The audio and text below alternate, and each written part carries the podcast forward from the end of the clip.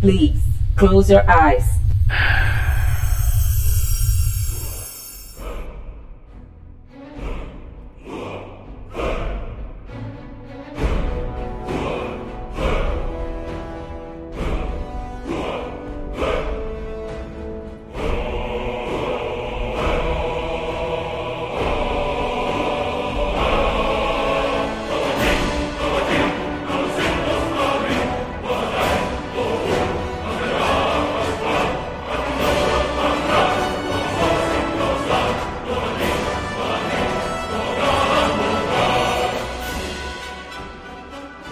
Bem-vindos a bordo. Está começando mais uma edição do Vortecast do site vortexcultural.com.br. Eu sou o Flávio Vieira e estou aqui hoje com o Tiago Augusto Correia. Estamos aqui iniciando uma nova jornada. É, dessa vez num formato completamente diferente. E não, bom, não completamente diferente, mas vocês vão entender o porquê. Bom, só para contextualizar os ouvintes aqui, é, esse é um projeto que eu e o Thiago já há algum tempo tem, tem pensado em realizar dentro do Vortex e depois de muito tempo finalmente colocamos em prática. É, inicialmente finalmente. era para inicialmente era para ser algo menor, né, Thiago? A gente pensou num podcast aqui com vários editores que publicam Bonelli em um bate-papo de 15, 20 minutos, mas como vocês vão perceber, isso ficou bem mais longo e eu acho que acabou se tornando uma série é, bastante interessante aí para quem se interessa por quadrinhos e literatura, que é essa conversa sobre o mercado editorial, que é algo muito frequente aqui no Vortex. A gente, como leitor e consumidor, fala bastante. E principal motivação acho que girou em torno de Bonelli, né, Thiago? Sim, nós começamos com essa ideia de Bonelli, com esse papo que você mencionou, já uns 15 minutos, assim.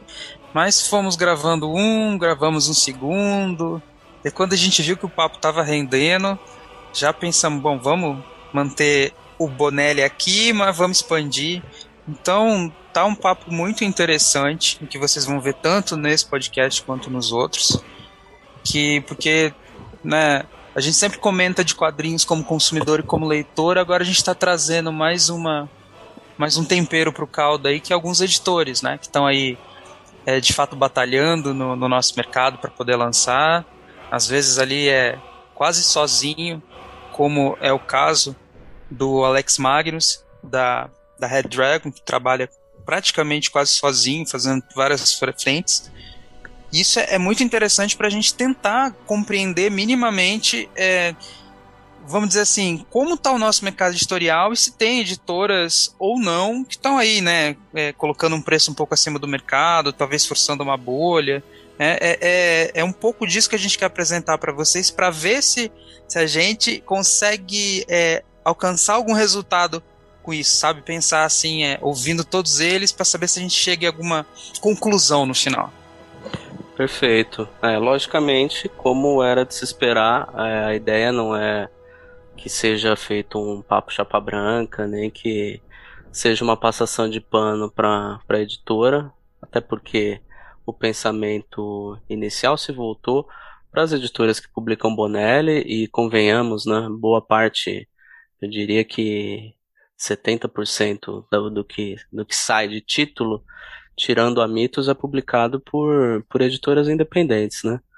Uh, um pessoal que está começando agora entender um pouco o cenário deles. Isso, logicamente, não vai girar só em torno de preços, porque eu acho que tem muita coisa a ser comentado sobre o catálogo, sobre o processo editorial. E, enfim, a gente começou com esse papo com o Alex, como o Thiago falou, que é o responsável e quase o, o faz tudo dentro da, da Red Dragon. Ele tem feito um trabalho bem bacana ali com, com Lilith, é, Mr. No, publicou também o Conan italiano, que não é Bonelli, mas enfim. falou, falou Conan, já corre o risco da gente receber um processo aí. Pois é, pois é. E vocês Toma vão entender pelo, o motivo. Bom, a gente já tem um outro papo engatilhado também, né, Tiago? Que é com o Lucas da Trem Fantasma, que segue um outro formato editorial e também começou com algumas Sim. publicações da Bonelli. Foi outro papo muito massa. E já deixando bem claro, tipo, não é sequencial, embora a gente esteja abordando várias editoras, você não precisa, não é pré-requisito ouvir um para entender o outro, então é super tranquilo e é só papo mesmo editorial, ouvindo os, os, os editores, sabendo o que eles consomem como, como leitores e como disse o Flávio, sem, sem chapa branca, sem passar pano. É, a gente deixa inclusive a porta aberta para quem quiser vir aqui, a gente já tem abordado algumas editoras, algumas não se interessaram por conversar com a gente, mas quem sabe em algum momento isso, isso surja novamente.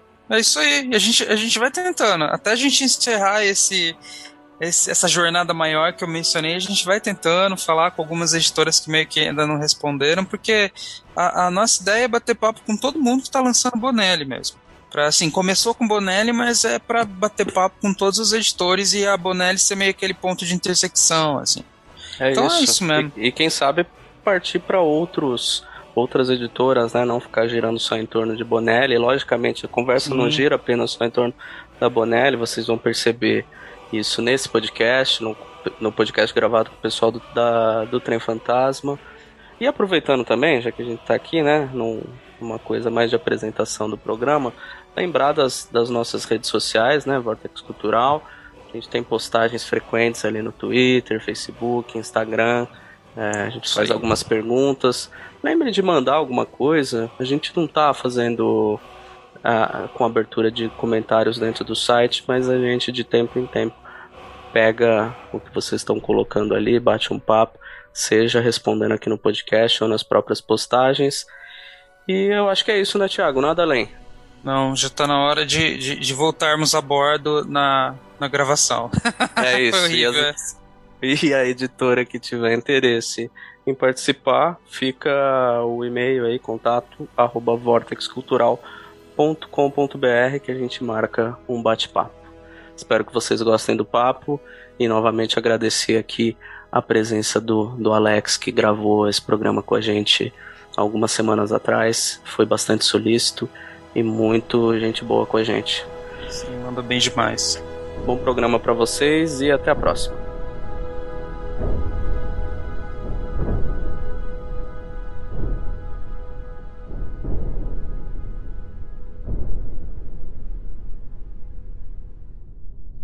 Muito bem, então começando aqui a primeira entrevista desse podcast especial. Tô aqui com o Thiago me acompanhando nisso. Fala, Thiago. E aí, como vocês estão? Saudações em preto e branco com a mãozinha italiana, hein? Bom, e aqui a gente está com Alex Magnus, editor da Red Dragon. E a primeira coisa que eu queria perguntar aqui pro, pro Alex é exatamente em relação à profissão e o que, que motivou ele a começar a trabalhar com quadrinhos aqui no Brasil. E claro, criar a Red Dragon. É, isso foi uma etapa é, em sequência ou você começou com a Red Dragon já diretamente, Alex? Cara, primeiro de tudo, obrigado pelo convite para estar aqui conversando com vocês sobre carreira e a Red Dragon e quadrinhos em geral. Tá? Sempre bom conversar com as pessoas e compartilhar um pouco do que eu, da minha história e do, do que estou fazendo nesse momento, né? Que no caso é o Red Dragon. Bom, uh, tratando da pergunta, uh, não, cara, uh, foi uma história, uma história longa, né? uh, é bem longa, né? Eu comecei com quadrinhos. Uh, como leitor, eu comecei lá em 82. Uh, mas como criando quadrinhos, já fazendo meus próprios quadrinhos, aí eu para 87, 88, fazer fanzine, sempre fiz fanzine. Aham. Uhum. É, na época de colégio fazia fanzine, mas eu fazia fanzine, os meus fanzines não eram como geralmente como as pessoas fazem colagem e tal, fazia os desenhos e vendia para a molecada do colégio, né? Já, então nessa época eu já tinha um, já segui com um verso de editora. Sim, sim, já de criador, já desde o começo. Né? É, é, e uma das coisas peculiaridades dessa época é porque, tipo, eu moro hoje aqui na Fortaleza, mas eu sou de uma cidade interiorana, cidade pequena do litoral do Ceará, que chama Camocim. E uh, na época só tinha uma banca de jornal assim, localizado bem no centro da cidade e eu morava bem distante. Então, uh, eu saía geralmente aos domingos, ia para comprar os quadrinhos uh, nessa banca e a a molecada, não, nem toda molecada tinha acesso a isso. Então o que eu fazia, eu pegava, eu tinha um grupo de do, do colégio que fazia junto comigo, a gente pegava as histórias e copiava as histórias na folha de papel, ofício, A4, e coloria com lápis de cor, e cortava, campeava e vendia para lá. que barato, cara. A gente fez isso muito tempo. tá, então, uh, eu acredito que eu, eu sempre desenhei, que eu, na, minha infância eu gostava muito de desenhar, e eu parei de desenhar há faz um, que, um pouco mais de quase 20 anos por trás, porque eu assim, de dedicação mais à criação, de, de, de, de escrita, de Escrever, né, roteiro. Isso. Aí depois veio um paralelo com a questão, a questão de edição depois, mas eu também fui desenhista durante muito tempo. Ah, mas assim, depois desse fato do, do, do, dos fanzines, que foi do final de 80 passou um pouco da década de, de 90, em 2002, ah, eu tive minha primeira experiência como publicando, editando uh, quadrinho e publicando de forma que não fosse da forma fanzine. Né? Uhum. Aí teve essa época em 2002, é, 2002 comecei esse projeto editorial. Eu editei algumas coisas, tanto de quadrinho quanto como de literatura. Nessa época eu usei um selo chamado Imprimatur, porque então eu era muito era muito fã, ainda hoje sou, só que eu devia trabalhar no canto do Raul Seixas, né? eu usava aquele selo Imprimatur que ele usou nos discos dele na época. Aham. Uhum. Ah, que Imprimatur, né? Era uma, uma, o Raul usava isso aí para uma forma de crítica à, à, época da censura e da própria questão de, da, da religião cristã, porque o Imprimatur era, era um carimbo que era usado pelo Vaticano para aprovar as obras que podiam ser impressas né, na época, passar pelo crivo deles, né? Então, esse Imprimatur quer dizer o que pode ser impresso, né? ah, então, mas foi durou um pouco tempo e ah, retornei em 2009, eu iniciei um projeto editorial novo chamado Quadrix Comics, que era para exatamente estava para quadrinho, né, eu uma grande parte do número de pessoas, eu publiquei muita coisa, foi né, nesse projeto que eu conheci o Wilson Vieira, assim, conheci, eu já conhecia de nome, né, já tinha lido matéria dele, mas foi através desse projeto Quadrix que gente, nós tivemos contato, o primeiro contato é onde eu publiquei, editei, publiquei algumas, algumas coisas dele, é, você publicou algumas coisas aqui pela Red Dragon, né? É, a Red Dragon tem, ainda tem. Você fala do Wilson Vieira? Isso. Então, eu digo, por isso que eu digo que esse é, momento da quadrilha foi legal, porque uma das melhores coisas que esse projeto da quadrilha foi me aproximar, me, me, colocar em contato com o Wilson Vieira. Né? Hoje, na, na, com a Dragon, a, eu sou o curador da obra do Wilson Vieira, né? tá? entrou nesse acordo e eu estou fazendo a curadoria da obra dele, porque o Wilson Vieira é um cara, é um nome muito importante para o quadrinho nacional. Sim. Tipo, ele foi o primeiro cara, o primeiro brasileiro a desenhar para fora, né? Uhum. Ele foi o primeiro, Wilson Vieira? Foi o primeiro, primeiro. Caraca. né? Ele, ele, ele morou, ele é brasileiro, lógico, mas ele passou um tempo na Itália. E na Itália ele trabalhou para um o Estúdio DIF, que hoje é chama de é edição de DIF, que é uma editora, né? Uhum. E para através do Estúdio DIF ele desenhou para Bonelli, foi a primeira brasileira a desenhar para Bonelli e primeiro brasileiro a desenhar para quadrinhos para, para fora. Ele Caraca. Ele desenhou uh, o Piccolo Range, o Piccolo, Piccolo Range para Bonelli na época, né? O Piccolo Range na época é da Bonelli, hoje não é da Bonelli, é dessa edição de DIF. Ele desenhou Diabolic, né? Aquele, aquele personagem policial que, é, que veste, uma, veste uma roupa preta, fica só com os olhos à mostra, que é Sim, italiano, da editora Astorina. Está sendo publicado hoje no Brasil pela editora 85. Uhum. E ele desenhou também personagens da Marvel, pra, porque na época a Marvel tinha uma subsidiária na Itália e na, e na, e na Inglaterra. Então ele desenhou Homem-Aranha para Marvel na época.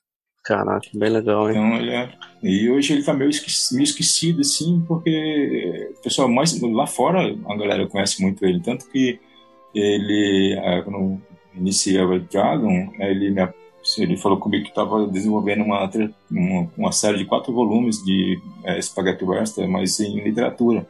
Ele perguntou se eu tinha interesse de fazer, né? Eu disse, claro, por que você faz? Pode mandar que a gente faz.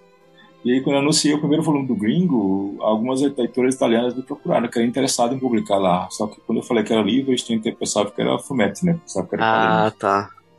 Então aí, nessa, aí por isso eu resolvi falar, é, convencer o Wilson a voltar a escrever quadrinhos. Porque ele não estava interessado em escrever, escrever quadrinho mais, mas ele botou a produção de quadrinhos e nós vamos levar isso à frente. Tá? Muito bacana, né? Porque a maioria do, do, dos quadrinistas aqui do Brasil são tanto quanto esquecidos, né? Com o tempo, às vezes são é. lembrados na época, mas vai ficando mais velho, vai tendo esquecimento, então o resgate é muito importante mesmo. A gente gosta é. mais do pessoal de que vem de fora, né? Do que o do, do pessoal que é bom daqui. É isso que fazer lembrar aquele velho ditado, né? Ah, em casa de ferreiro, espeto de pau. É, exato, exato. Sim. É, mas, então, é, eu parei a, eu parei a Quadrix em 2011, é, porque a Quadrix ela funcionava mais como uma espécie a, a minha ideia era que funcionasse como uma espécie de, de cooperativa, né? Tudo, todas as pessoas envolvidas cooperavam, é, publicavam seus materiais e tirariam, tirariam benefício disso. Mas aí não deu certo. Eu tive um prejuízo financeiro assim astronômico, uh, faraônico, então eu resolvi parar. Caraca, sério, velho. E me recuperar desse, desse, desse negócio. Ah, então, uh, 2015 eu vou retornei com o um projeto de mas também, isso, isso não foi a minha, minhas, minhas duas paradas né, nos projetos anteriores de 2002 2011, mas não são exatamente por questões, só por questões financeiras. Como eu falei antes, eu tenho meu, minha, minha, meu trabalho era voltado para artes marciais. Eu, tinha, na época eu tinha, eu tinha ah, duas franquias internacionais de artes marciais, pra, que, do qual eu eh, distribuía no Brasil, né?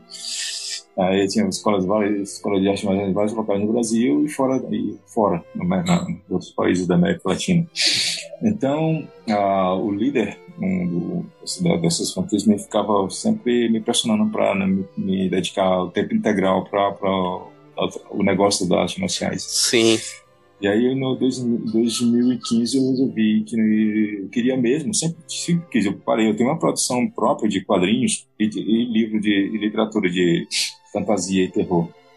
Então, esses, materiais tem material que, que eu iniciei ah, em 2003, em 2002, em 2009, que estavam parados por causa disso. Então, em 2015, na verdade, eu resolvi dar uma, encerrar essas franquias que eu tinha de, artes marciais, só porque eu queria mesmo voltar para enfim, tinha, tinha, aquele tinha aquele chamado para o universo editorial né eu acho que era o que eu queria fazer de sempre né sim então eu dei uma parada com esse e comecei a reescrever, reescrever o material e publicar tempo que eu publicava só meu material. Em 2016 eu passei todo ele escrevendo material próprio meu e, e, e publicando. Nessa época, uh, eu, eu, tinha um site que era... Uh, que eu, eu tenho um, um, um, pequeno logo que eu coloco nas, nas publicações que são publicações de autoria minha, que é o Alex Magno Storyteller. Uh, ele é, no centro dele tem, tem uma... Tem uma, uma uma, uma, uma combinação de runas nórdicas que tem um significado específico e eu usava meu site era Alex Magno Storyteller e publicava basicamente meu material. E nessa, quando eu voltei, ele já vai falar de mercado editorial mais à frente, quando eu voltei, eu não, minha, minha intenção não era publicar nada no Brasil, era só publicar lá fora. Ah, tá. tá? Então eu em 2016, 2017, meu material era publicado lá fora. Né? Então eu publicava na Amazon, ela tem aquele, aquele sistema do KDP, né, que ele usa para o Kindle, Sim. E eu publicava também em outros, outros espaços né, nos Estados Unidos e, e no aquele Comixology, que é uma ferramenta muito boa. Uhum. Tá?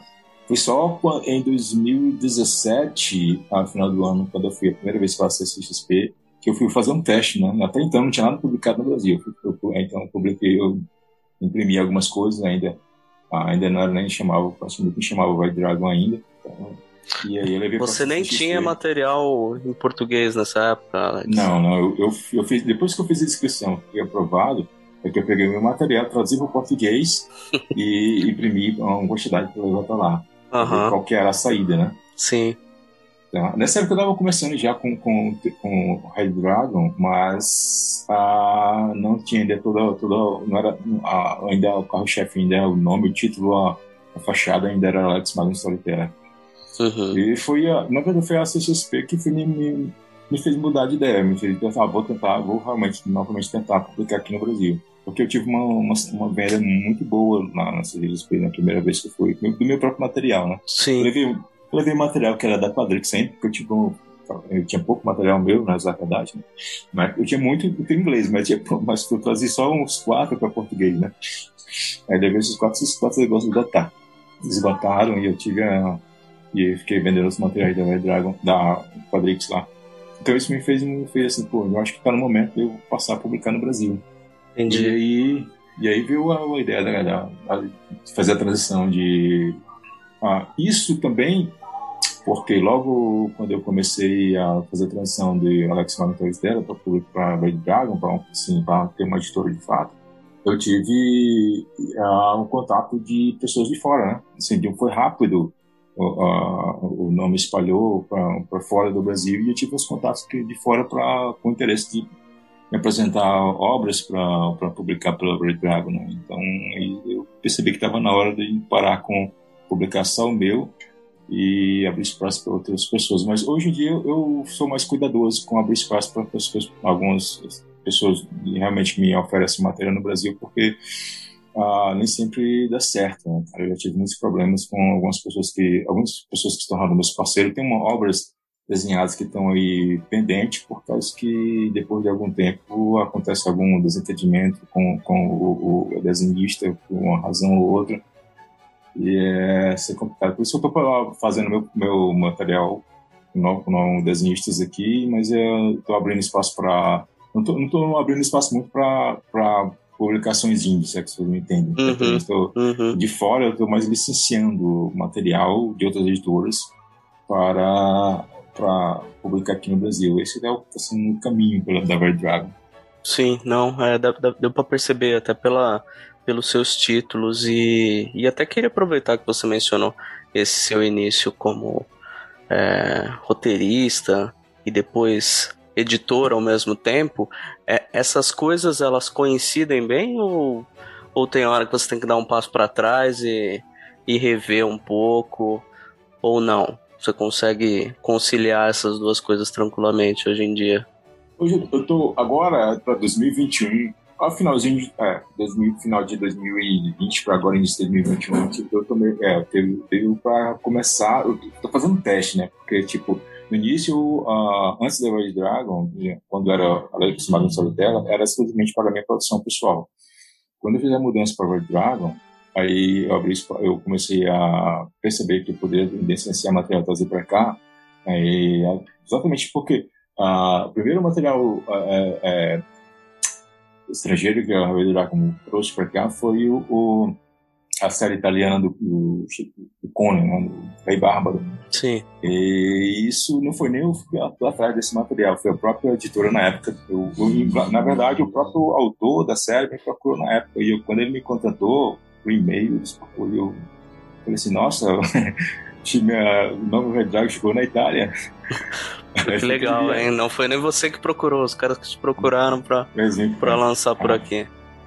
Não, aí foi isso que me, sabe, acendeu a luzinha, assim, pô, alguma coisa tá, tá acontecendo aí que eu tenho que aproveitar isso.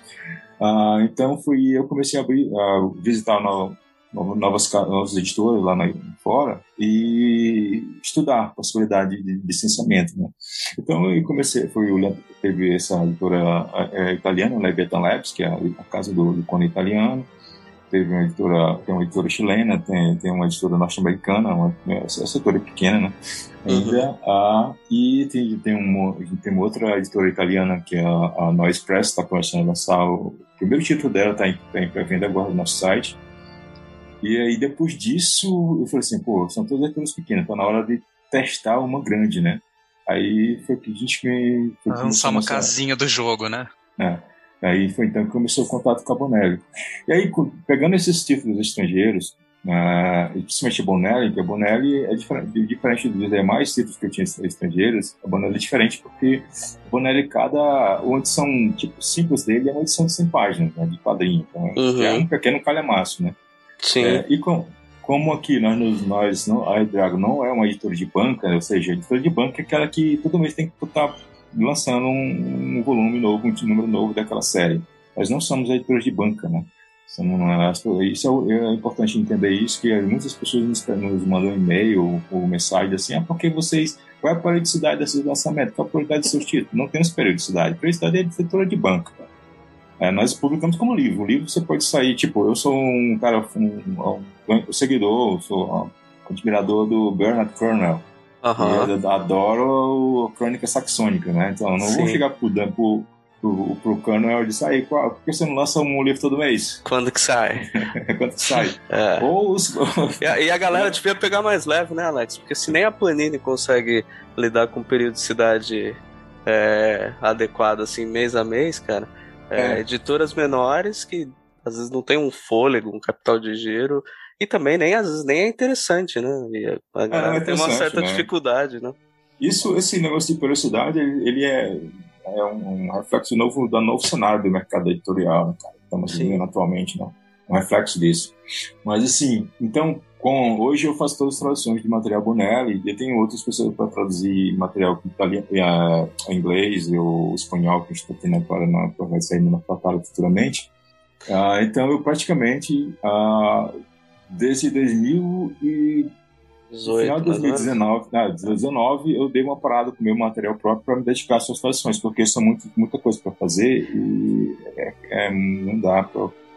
Só, só É. agora, no final do ano passado, que eu resolvi voltar para o meu material em paralelo com as minhas traduções.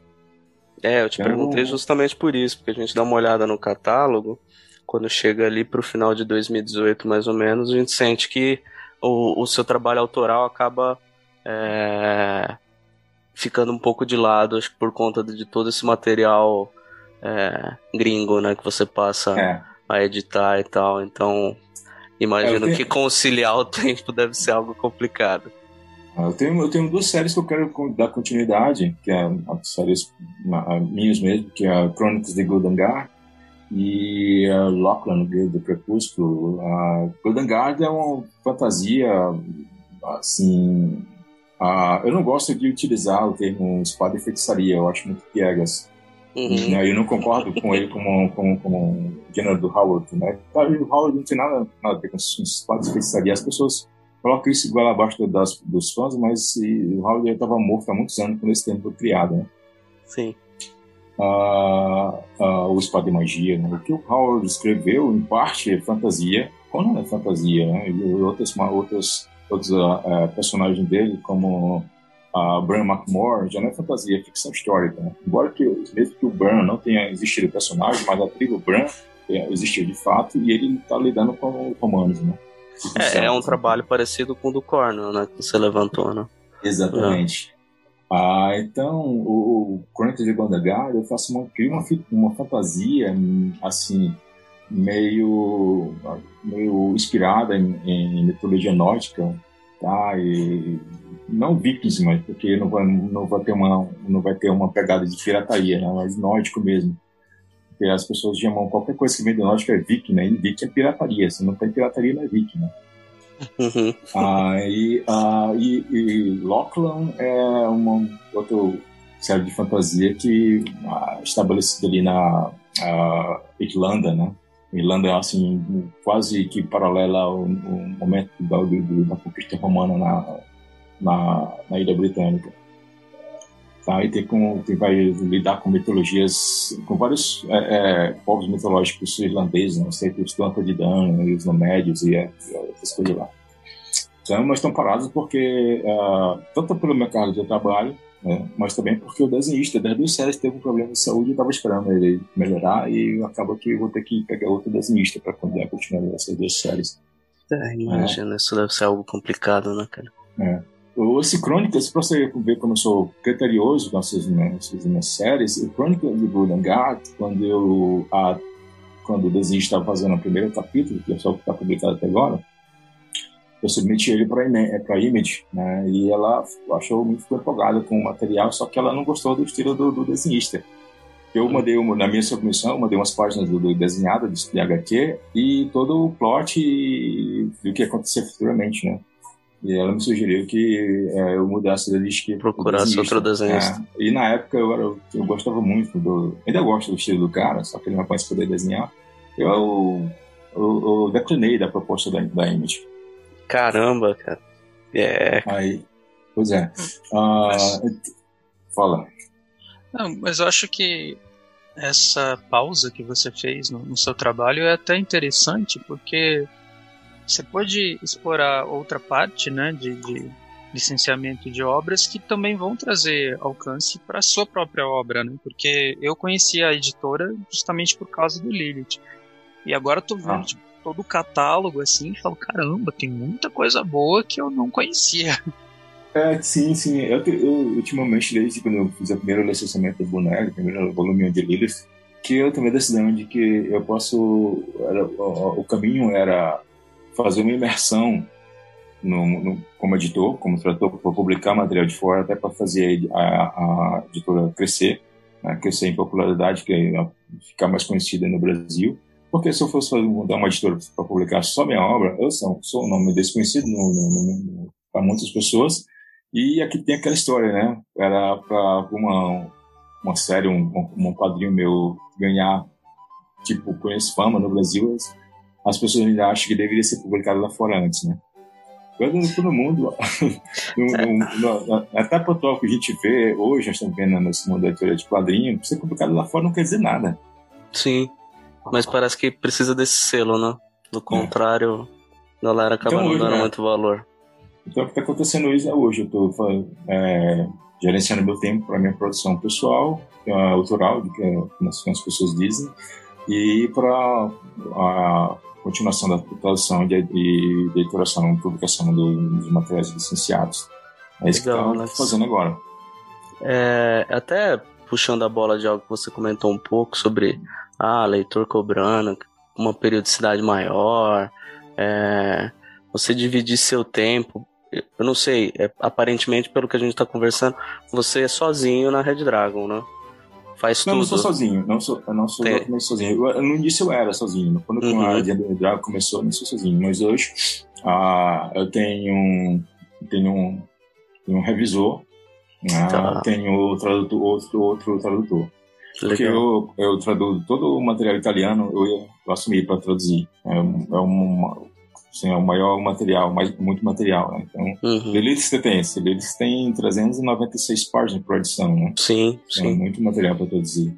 Uh, e aí nós temos na, na Verdade também material que vai sair que é original em inglês e espanhol. Então eu tenho outro, esse outro, e além disso, né, deve ser espanhol e inglês, a quantidade de páginas por material, por, sei lá, por livro é menor, né? Então tem outro tradutor que uh, me ajuda muito né, nesse, nesse, nesse, nesse, caso.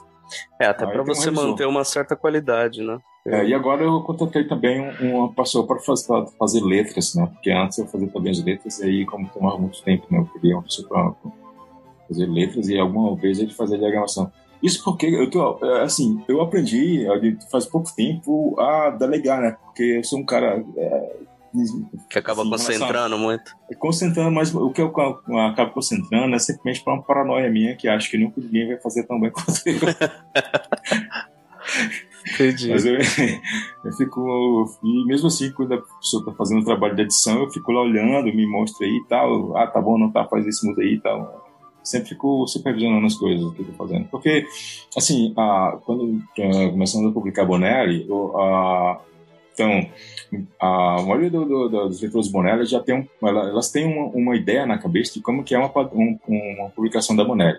Sim. Porque as leituras anteriores, né, sei lá, vou falar de Record e Mitos, elas um, quase que pegam o material todinho lá e quase que publica aqui da mesma forma que é publicado lá. Praticamente não muda quase nada.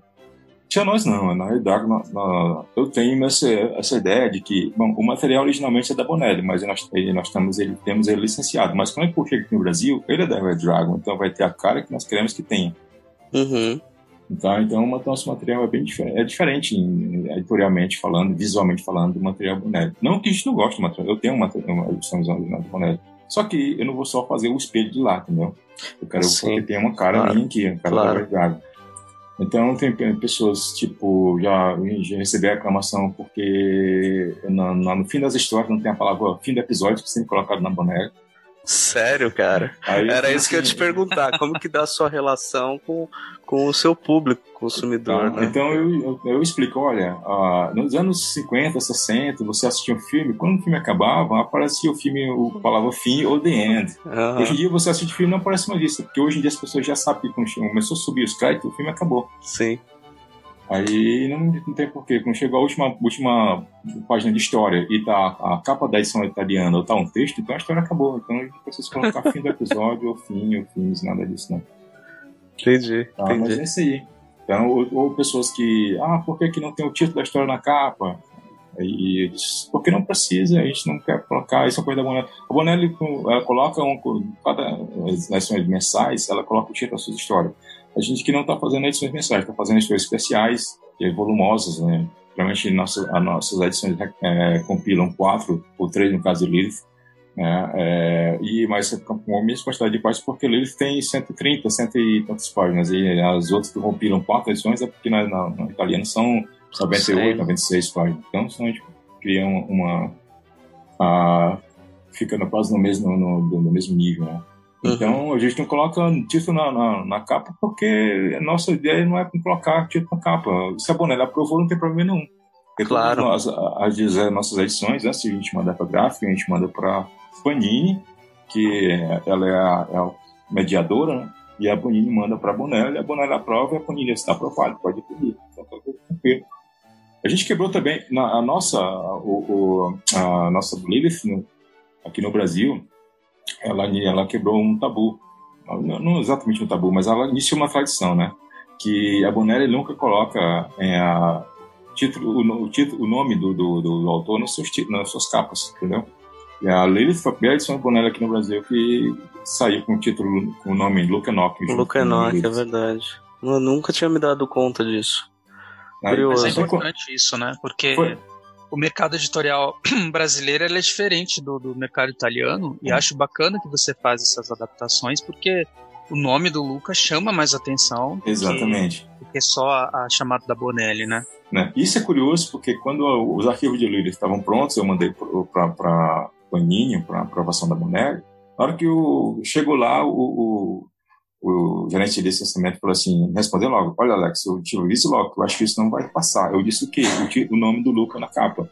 Aí eu disse, não, vamos tentar aí, vamos ver, né? Aí de repente, aí ele mandou um e-mail para mim e respondeu assim, olha, posso, foi aprovado, inédito.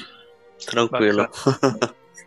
e trabalhar com essas editoras que de produto licenciado, você tem que seguir todo um padrão editorial que, é.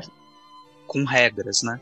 Eles são é. muito rígidos, que eu já vi algumas outras entrevistas de outros editores, assim, falando que a Bonelli é bem rígida, mais tradicional, assim, É, a, Bonelli, é tão rígida e tradicional, cara, que a, no nosso primeiro contrato é, com a Bonelli, ela, o contrato tinha que ser assinado manualmente e eu tinha que enviar a, a via pelo correio, entendeu? Caraca. Aí, tradicional. É, tá.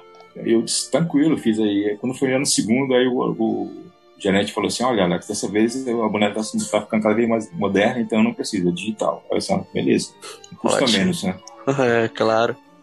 É, mas eles são bem rígidos, o boné é bem rígido. E eu acho que rigidez demonstra um certo carinho em relação aos seus personagens, né, cara? Um cuidado, né? Então, Sim. acho que não, não é ruim, né? Sem dúvida, né? Tem uma, uma tradição, o nome é muito pesado, né?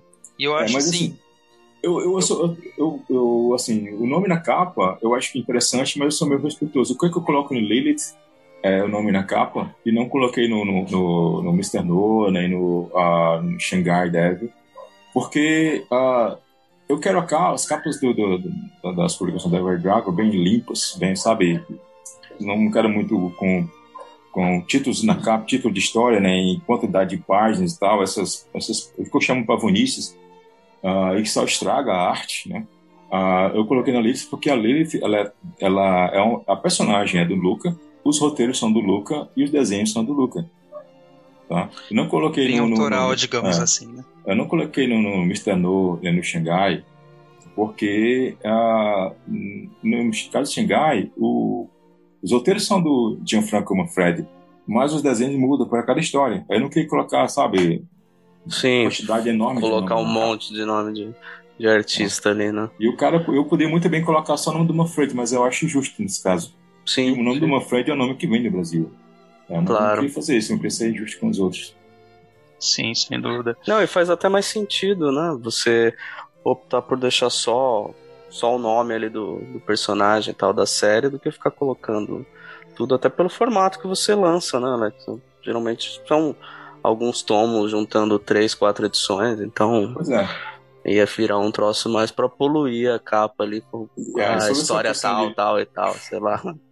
É, já me pedi para colocar a quantidade de páginas na capa. Eu falei assim: olha, nós vendemos né, pela internet exclusivamente Então, se você vai ao nosso site, tem lá na descrição a quantidade de páginas. Uhum. Então você não precisa colocar número de quantidade de páginas cá. É muito difícil agradar os leitores do, do país, porque eu É. vejo muita discussão na internet que é assim, é aquele catapiolho de poderia ter isso, poderia ter aquilo. Porque, cara, tipo, ó, é, olha, só pra você ter ideia, eu não tenho medo de admitir isso. Nas, as duas primeiras edições de, de, de Lilith, elas tiveram pequenos problemas. E a razão desses pequenos problemas é que eu queria muito agradar a, a, como as leituras Bonelli, porque na, o material Bonelli tem basicamente dois tipos de, de, de leitores né, que, é, que adquirem nossas, nossas publicações na verdade. Tem uma comunidade de leitores Bonelli e tem um, clientes que são já existiam na Everdragon e não, não começaram a ter contato com o Bonelli depois que a gente começou a lançar. Ah, então eu queria agradar essas pessoas, pessoas leitoras da Everdragon, da, da Bonelli, e porque já eram, tinha uma experiência com leitura da Mitos e, e, tinha uma, a primeira editora que iniciou, pequena que iniciou publicação de, de, de Bonelli pela, pelo Catarse, que era 85, que tem, ela por ser conhecida por ter por, por ser rápida da entrega, fazer as, as edições bem rápidas, etc, etc.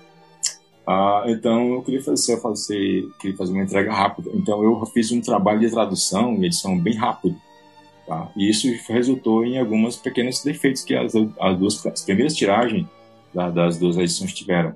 E quando foi para depois para Mr. No, eu falei assim não, não vou mais nessa não, eu vou fazer no, um tempo mais cuidadoso, com maior tempo, tendo mais cuidado, tanto que teve uma melhoria considerável de Mr. No, de Leaf 2 para Mr. No. E hoje em dia eu não, eu não fico mais com essa com essa essa coisa, essa paranoia de ah, vou ter que fazer rápido para agradar, não eu faço no tempo melhor entregar um material é, bom em todo sentido do que fazer rápido, entregar rápido, ficar nossa, é um Dragon mais rápido e entrega coisa com defeito. Eu não faço é, isso não. Isso não. É, o público da ponta nunca tem muita percepção de que, de que livro é livro em geral até, né? É uma obra É. meio que precisa ter gestação, né? É. Cara, as pessoas não têm, não têm noção. Eu, como, eu como sou roteirista e já fui desenhista, já desenhei quadrinho, é, sei muito bem que o quanto é demorado se preparar. Não só o roteiro, quanto preparar também. O desenhista preparar um, sei lá, um quadrinho de cento e tantas páginas é, e desenhar toda a história. Tá? Então a produção do quadrinho é bem demorado, cara. É, e eu vejo pessoas, eu, eu- vejo vídeos né, no YouTube de conversas de pessoas que ficam falando que eu outro dia eu vi um vídeo sobre a Mitos, da Mitos, né, falando sobre o material que vou lançar, tipo de Eric, as pessoas pedindo uma nova edição de Eric, uma nova edição de Eric, e a pessoa lá falando, olha, nos franceses não tem, não tem pressa com isso. Sim, vocês não exato, exato. A galera Os tá fãs- desesperada por um É. volume 2 do Eric. Eu acho que vai sair, porque a Mitos acho que junta dois álbuns e lança, isso, né? isso. E eu acho que o quarto vai sair agora, algo assim. e, tipo, a galera aceita lá fora, né? Ah, É, Mas a demorar galera, anos. eu acho, acho que a galera lá fora tem um outro, um, outro nível, né, cara, em relação a isso, de pensamento de ideia, de mentalidade. Porque os franceses, não só os franceses, mas o europeu em geral, eles têm um cuidado na produção dos quadrinhos dele. Então, eles levam anos dois, para preparar e preparar bem, fazer bem feito. Entregam Sim. um produto bem feito. tá? é menos Então, processo industrial, né? A É, gente menos- aqui tá exatamente. mais aliado a Marvel DC, assim, que é os de banca, que a gente consome mais, e aquela demanda de, sei lá, tem, tem sagas que os caras desenhavam um pouco antes de ir, né? De sair nos Estados Unidos. E é uma É. pegada bem diferente mesmo. Legal você falar sobre isso aí, porque é uma, eu tô, eu tô mais voltado para o mercado, para a produção de quadrinho europeu hoje, que eu, eu tô lidando da mesma forma com os meus autorais. Eu tenho agora, é, tô lidando com dois é, desenhistas que estão me trabalhando no material meu, e quando eu contatei os dois separadamente, eles falaram assim, ah, qual- e o deadline, quando é, quando é que você quer? Não, cara, não me pergunta de deadline. Me entrega um negócio bem feito, que é isso que eu me interessa. Você pode demorar, você vai entregar uma página por semana, uma página a cada duas semanas, não interessa, eu quero é bem feito. Tá? Claro. Então, é, mais do forma do porque o, o- a, a criação industrial, ela primeiro, os caras querem só a, questão- a grana, né? É, e a indústria aí já teve pessoas tipo, tem um desenhista cearense que teve um problema sério, né, com, com essa, também saúde com essa questão de deadline, né? de pressão, né, de entregar de um mês de entregar uma, uma revista, um- uma história de 20, 23 páginas, 24 páginas, que é pesado, cara. Ah, sim. É, eu já tive a oportunidade de falar com, com o Deodato, por exemplo, ele comentando justamente isso. Ele fala, cara, a gente se habitua, mas é, não é algo fácil, não. É, sua vida gira em torno de prazo atrás de prazo e você vai se programando com isso, né? É, esse é o seu principal, sua, sua vida gira em torno disso e você não consegue fazer mais nada, né? Os e mangakas tempo, também, né? É, pois é, também. É, é, assim, mas, mas uh, tipo, duas coisas. Em relação ao mangaká, os brasileiros ou outras pessoas no Ocidente não têm a tradição de carga de trabalho como os orientais têm, né? Antes é praticamente uhum. bigas, né? Quando estão trabalhando. Sim. E, é, e, em relação também a essa questão da, da industrialização do quadrinho norte-americano, uma das coisas que resulta daí, e que é o mais triste, é a, algumas a, HQs têm uma qualidade de arte extremamente ruim, né? Ah, sim, é, isso é sim, é bastante esse, comum, né, cara? Esse era meu próximo ponto em contraposição à própria Bonelli, né? Porque eu acho que até que fez o nosso mercado voltar um pouco melhor para isso, né? Começou ali já tinha a Mitos, mas daí veio a, a Lorenz com Dylan Dog, umas três edições, daí surgiu 85. Você também começou a, a pensar em, nas publicações. É justamente a qualidade, né? Porque é muito raro você pegar um material da Bonelli, assim, ler um número e falar, ah, tá, uma história só aqui. É, cara, é mal desenhado, né? Ainda sobre, sobre essa questão da produção, uh, tem uma história do Tex que é desenhada por um italiano que eu gosto muito da obra de, da, da, arte dele. É, então eu estou acompanhando a série do o, é o Magnus, estou acompanhando a série Necron, que está sendo publicada pela editora. Uhum. Mas o, o, Magnus ele desenhou uma, uma, um Taxonia, que é aqueles tax edição gigante que grandão, são mais de 300 páginas. O, o Magnus, se não me engano, ele passou sete anos desenhando essa edição. Nossa. Mas é um deslumbrante, é, é um deslumbre é, o trabalho dele. É um talento artístico mesmo assim, uhum. é uma dedicação artística é, mais focada à arte, não ao mercado, né? Exatamente. Tá, então, uh, e cara, é sobre essa qualidade do, do, do trabalho do, do, roteiro e arte da Bonelli é uma coisa ímpar, cara. Lógico que todo uh, BD lá fora, porque aqui no Brasil o BD, né, a banda desenhada europeia, ainda está muito escassa, né? Tá chegando mais agora com, com, com o PN, né? Tá publicando muito esse material, né, mas ainda é muito escassa. Uh, mas a qualidade dele, tem pesquisa histórica, com, com qualidade de roteiro pra, e arte é, é assim, é ímpar. O quadrinho europeu, ele tá muito, tá muito superior ao quadrinho norte-americano.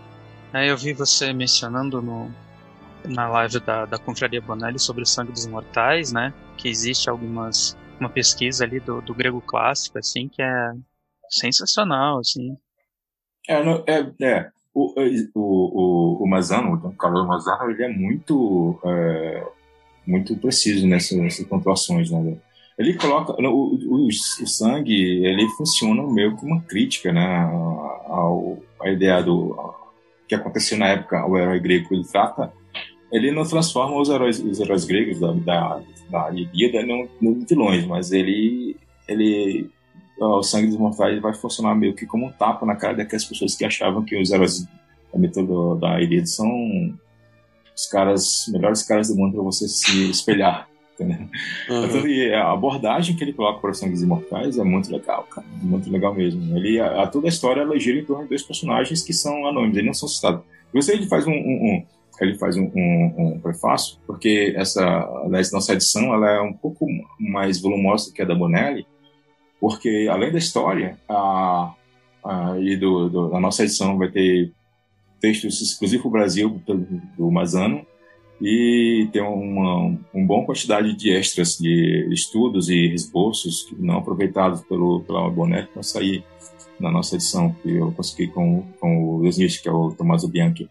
Então, ó, ali, o, o Mazano, que é o roteirista, ele pega personagens que, que ele imagina que poderia ter existido lá, mas que o Homero não, não colocou, porque o Homero, quando ele escreve, ou os Homeros, né, como as pessoas falam aqui, foi escrito a, a muitas mãos, a Lida, né, de fato, ah, não, não considerou colocar nada sobre esse personagem anônimo, porque eles não eram, digamos, é, nobres, né? Então, o que o Mazano pega dois personagens, que é uma troiana, que é Eurystheia, E ela, ela é a esposa de um dos guerreiros que dos guerreiros do príncipe Hector.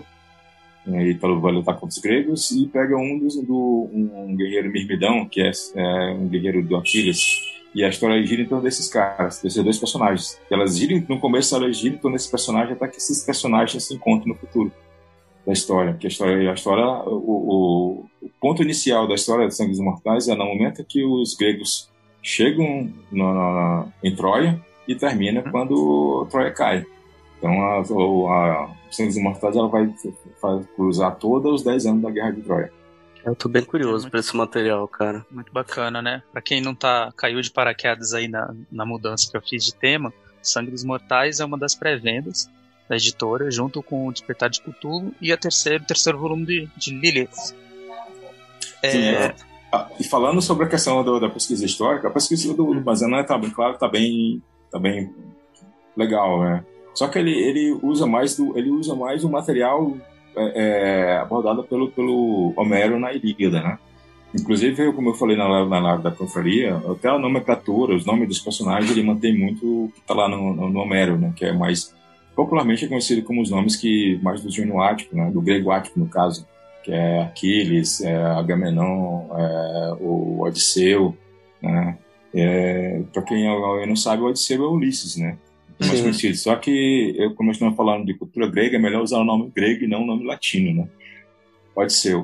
Ah, ah, mas, em, em, comparação com a, a, a história de Lilith, que também se passa na Guerra de Troia, que é a primeira, a primeira história da Lilith, que, tá no, no, que é a primeira história do volume 1, do nosso volume 1, é, a diferença é que o Luca, ele ousa muito mais que o, o Mazan nesse ponto, porque o, o Luca ele sai do universo do grego ático, que é o grego falado ali por, por, que se encontra nas obras de Platão, Aristóteles e de muitos dos teatrólogos do, do, do, dos, das comédias, tragédias e a, que ficou até nós dos gregos clássicos ali.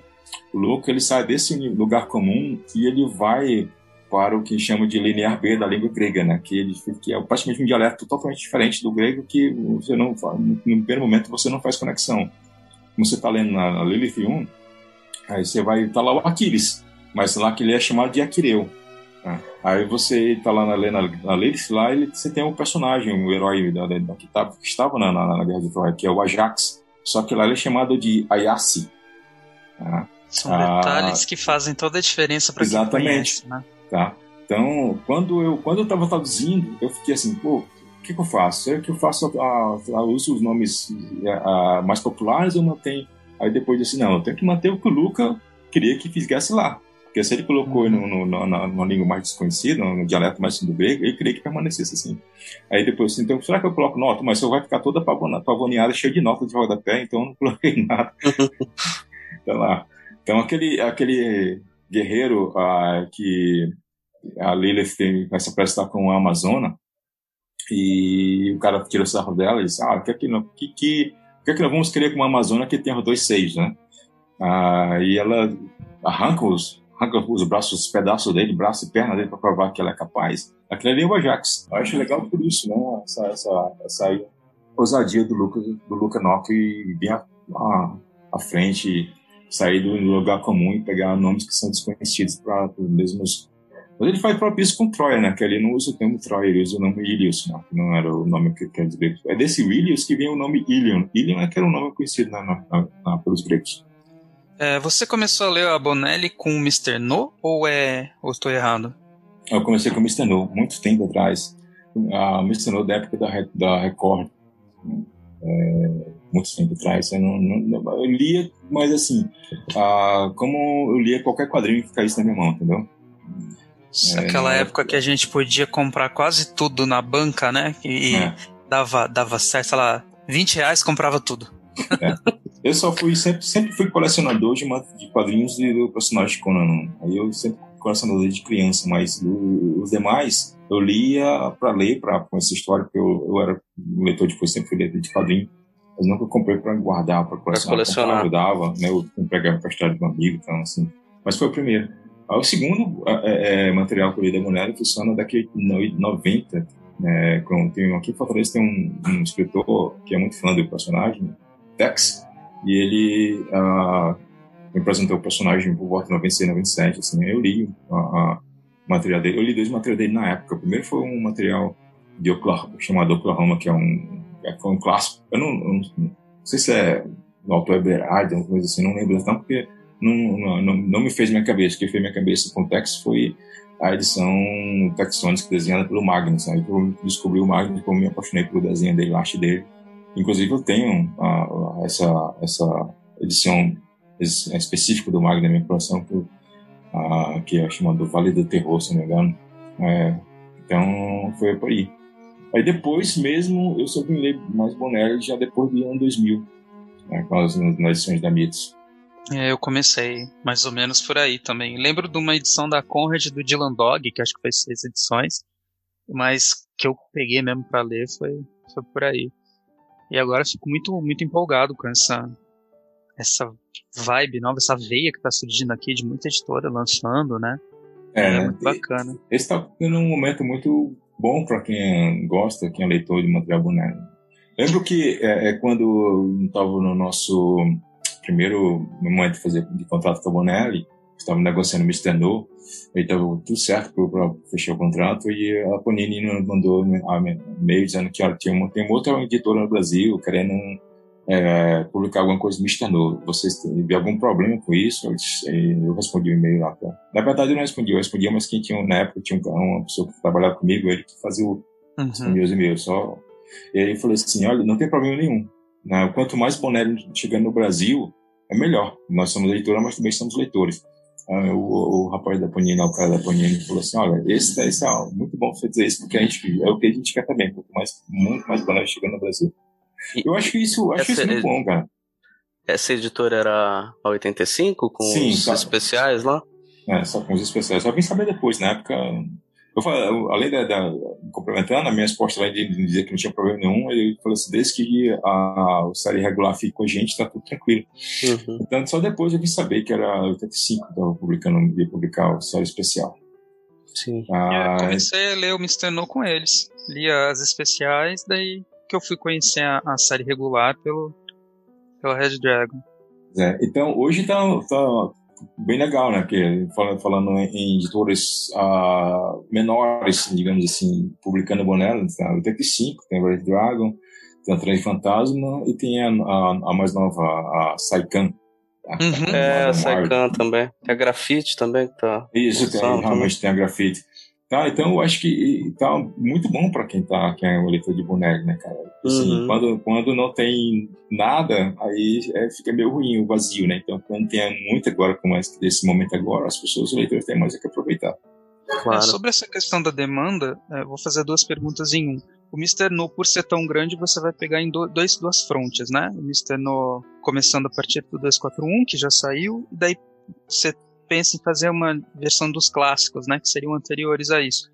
E aí é. já encaixo a outra pergunta, que é se vocês, é, se você tem contato com essas outras editoras para lidar um pouco com a questão de quando publicar, porque no comecinho do ano passado, até por causa da pandemia, é, surgiu, na minha opinião, assim, muito, muito catarse de, de, de, vocês e eu acabei ficando até meio assim, sabe?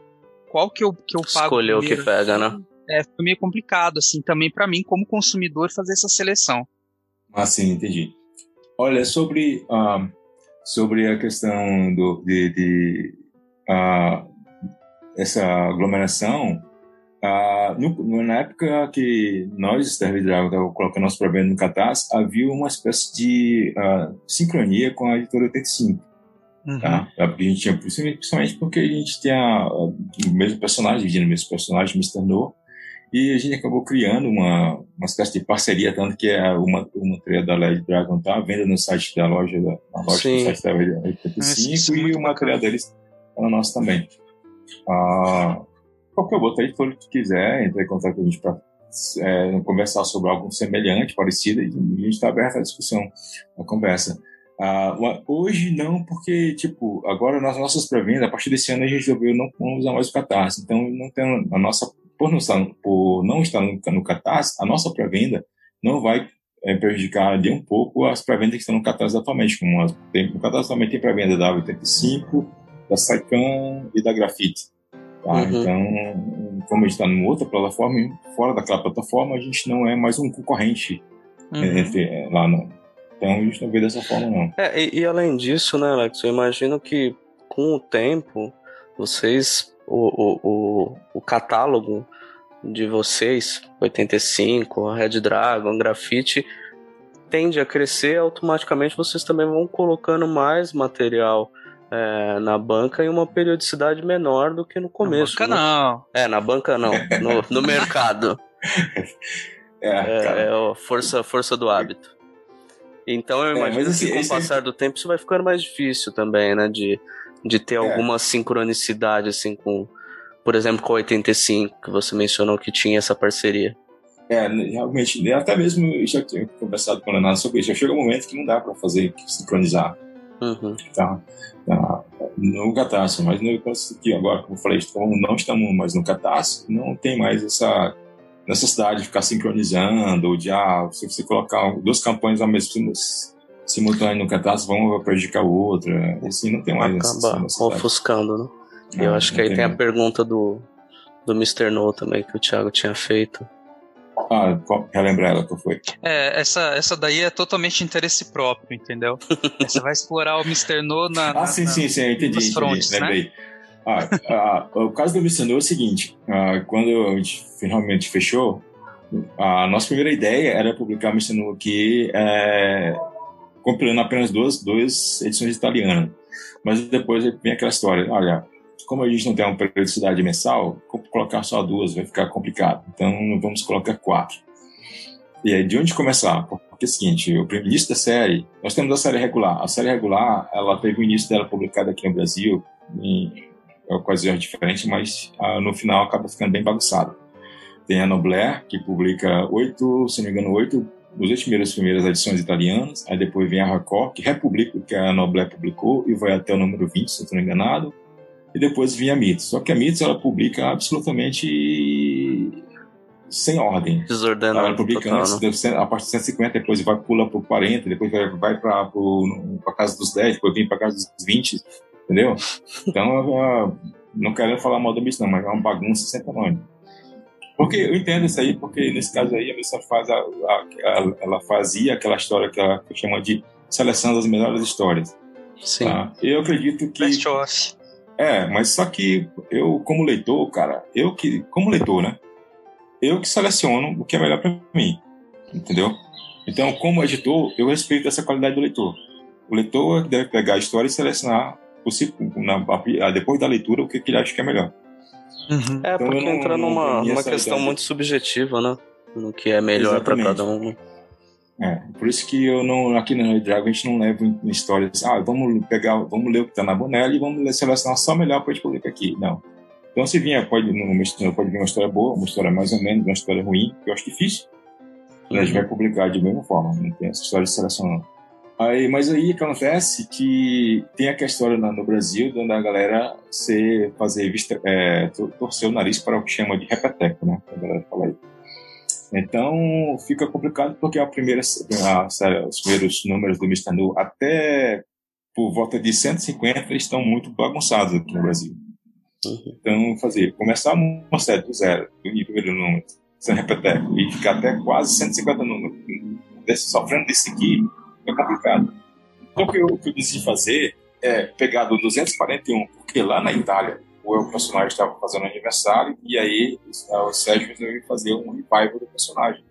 Não exatamente que não é que um reboot, mas fazer umas, umas melhorias, umas modificações do personagem. E aí e a, a, o, o, número 241 é exatamente uma história que começa uma saga bem longa do, do, do Jerry Drake enfrentando uma organização secreta criminosa japonesa, né? Por isso que Sim. o título, o título da, dessa, dessa história em, em, italiano chama Vento Rosso, e aqui eu, eu trazi como Vento Rubro, porque é para fazer menção ao, ao, vento do japonês, né? O, o rubro vermelho, né? Eu, uhum. eu prefiro colocar rubro, não vermelho, porque acho que fica mais próximo do título italiano. Então, aí é um momento bem legal para começar a primeira série do Mistando aqui uh, que é o segundo volume, está chegando agora nos próximos meses. Uh, e nós vamos fazer a série clássica, que é pegar a partir do momento que a gente considerar mais, mais ou menos interessante do, do meio da bagunça para ser o primeiro volume da nossa Mexicano Clássico. E os anteriores, a gente não, não definiu ainda de qual, a gente provavelmente vai em algum número a partir da, da, casa de 30, de a gente vai começar algum número aí, talvez, sei lá, 38, alguma coisa assim. Então estou vendo exatamente ainda. A gente vai começar misturando clássicos. E aí a gente vai seguir a partir daí até a 240. Publicando da mesma forma, quatro, quatro italianos no volume nacional brasileiro. E ah. esses números anteriores, esses anteriores que já saíram pela Noble Record Mitos, a gente vai traduzir, trazer também eles, mas em edições especiais, mais especiais ainda, que provavelmente vai trazer com publicação anual, onde a gente vai tentar reunir é, arcos de, de, história. Porque hum, interessante. Do, dos primeiros momentos da publicação do Mr. No, ela não é como a da parte que eu estou cantar aqui no 241, que é esse volume que você chegou a ver, que é a história de, cento e, de, 90, de 100 páginas e tá fechando. Não. Naquela época lá, nas primeiras histórias, tem, tem histórias menores, histórias maiores, aí é possível que alguma história inicie em um volume italiano e termine em outro volume italiano, e assim vai. É, é naquele formato de tiras, como é o Tex e o Zaguar, ou não formato de tira, formato no, no quadrinho padrão mesmo. Só que às vezes ele, acontecia de uma história ser maior que a outra, ou de, de terminar em uma edição começar no outro, e assim vai. Aí nós queremos juntar, querendo fazer volumes com, se, tipo, se, tiver, se tiver uma história que ela se, ela se estende por dois, três volumes italianos, a gente junta um volume só que é Brasil e lança.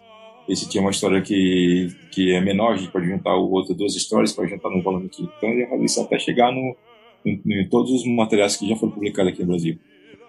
Legal. Você... Eu tô bem ansioso por essa. Pela continuação. A história, eu gostei muito desse, desse começo né, novo aí. É, cara, essa história é muito boa. Ela não foi escrita pelo Sérgio, mas uh, ela é uma história muito boa mesmo. E teve pessoas que, que nunca tinham lido o personagem, como é o caso do Fernando Vedin, do Centro HQs, que ele leu e o personagem conquistou ele ali, né? com aquele nosso, nosso primeiro volume. Então é legal receber esses feedbacks de pessoas assim sobre o que a gente está fazendo.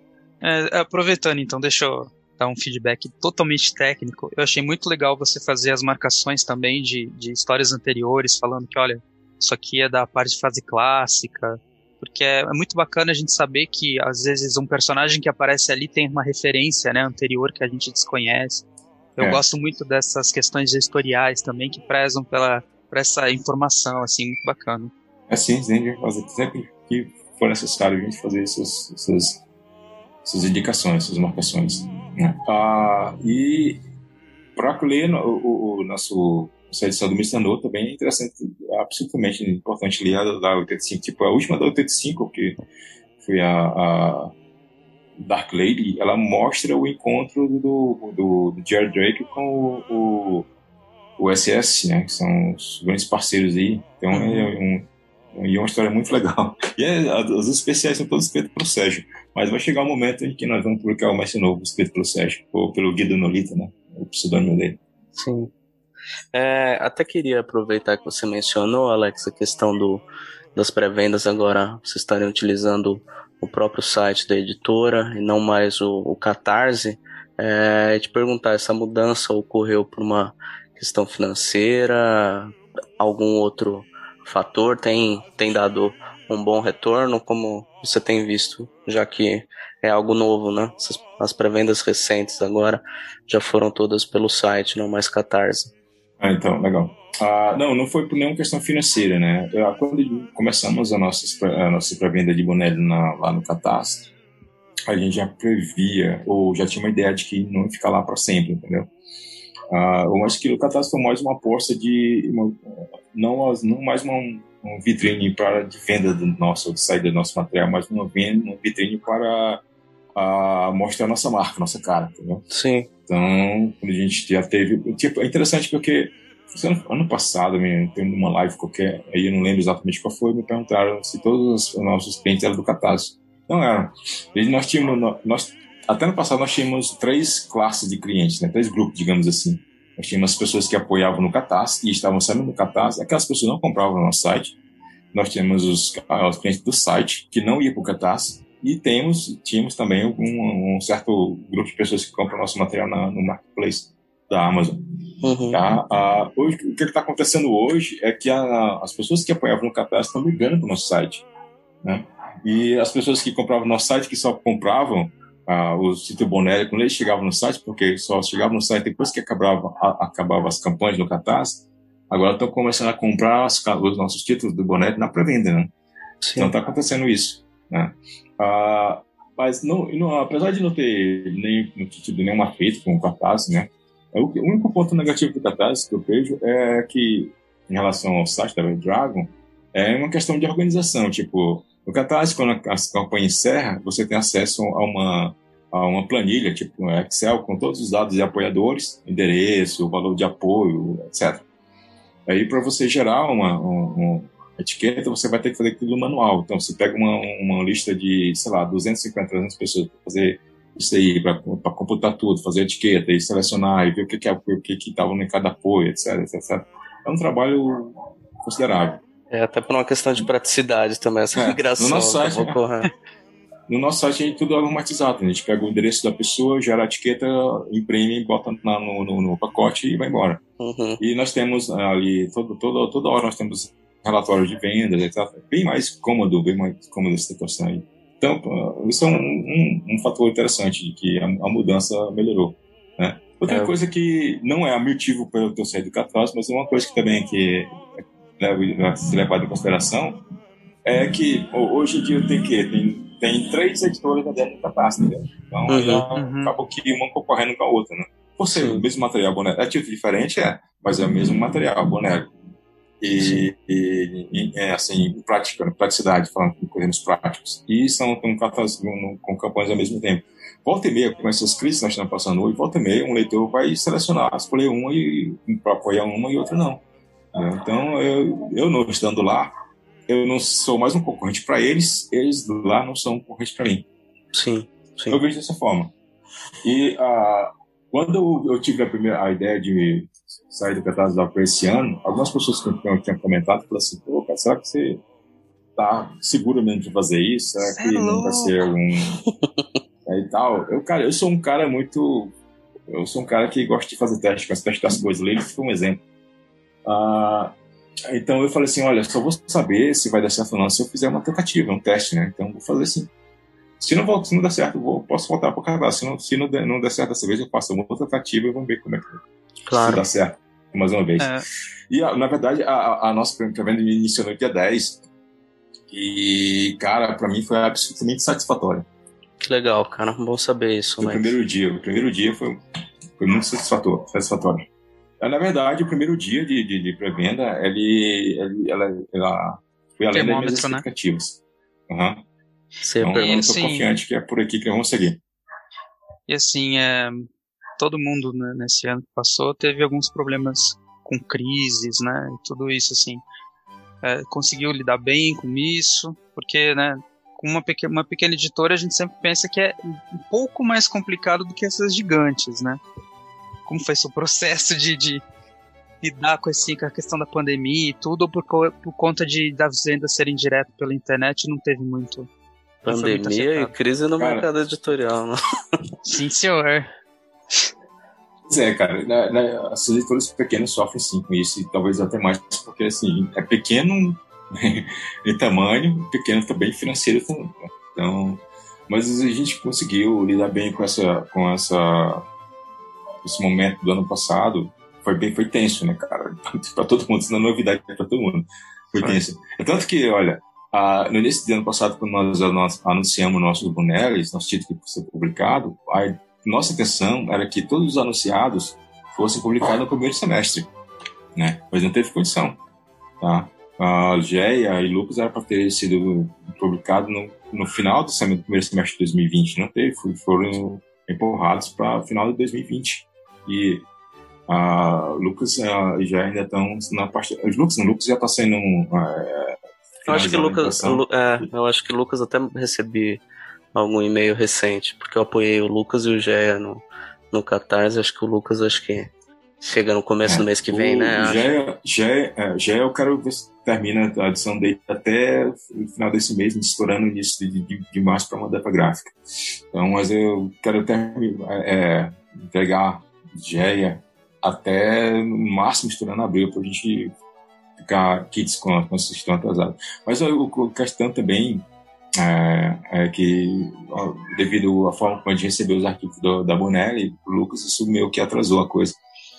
Porque é, os, os, arquivos de Lucas eles estavam sem, sem o, os balões de textos, os, os caixas de texto, estava tudo limpo. Então a gente teve, eu, na verdade, eu tive que pegar o material é, é, é para eu, eu não, não tenho negar isso aí. Eu peguei o material, tem um colega que tem scan, eu peguei o material que não tem uma série de Lucas italiano comigo impresso, para poder ver os, onde estavam os balões e os, as caixas de texto para poder emular no, no nossa edição. Tinha gente, a gente redesenhou tudo parecidinho. Uhum. Nossa, Porque... eu achava que eles davam tipo orientação de Não, mas foi um erro, foi, foi um erro. Eles ficaram sabendo agora, quando, depois que, no, do nosso caso, né? Eu uhum. falei, eu, depois eu recebi, entrei em contato com a, com a, com a Paninha e falou assim: olha, aconteceu isso, isso aí, como é que faz? Eles estavam, deixa eu perguntar. Aí que eles notaram que, que tava sem. E aí eles. Mandaram o arquivo errado. É. Mas estava lá, eu acho que outras pessoas devem ter recebido, que não, não, não tiveram, não pensaram em entrar em contato. Aí a gente fez todo o, o, o texto e balões de, de, das quatro histórias né? Porque deu um trabalhinho, né? Isso, Isso acabou atrasando, né? O, é, pessoal, normalmente... o pessoal fica pentelhando muito, Alex. Ah, pô, é. falou que ia sair tal, não mandou ainda. Normalmente, a gente recebe o, o arquivo, aí vem uma página com o, arquivo TIFF, bem, bem, alta resolução, aí já vem, já vem lá na arte, sobre a arte, bem desenhado o, o balãozinho com texto e, as caixinhas de texto. A gente só faz, corta o texto italiano e, e coloca o português. Uhum. Isso dá uma agilizada na coisa.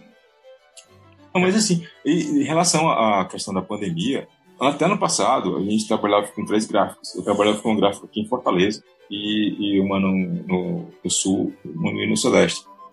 É, a de Fortaleza ela cerrou devido à pandemia, as atividades, e a de, a de São Paulo, eu estava fazendo com uma dela, eu, tava, eu fiz uma, uma com, eu fiz tipo uma de ali do Rio Grande do Sul, que foi inclusive foi o Xangai, o Xangai foi impresso que é a mesma gráfica que o, o 85 usa, e agora eu vi que a Secam vai usar para ir para o.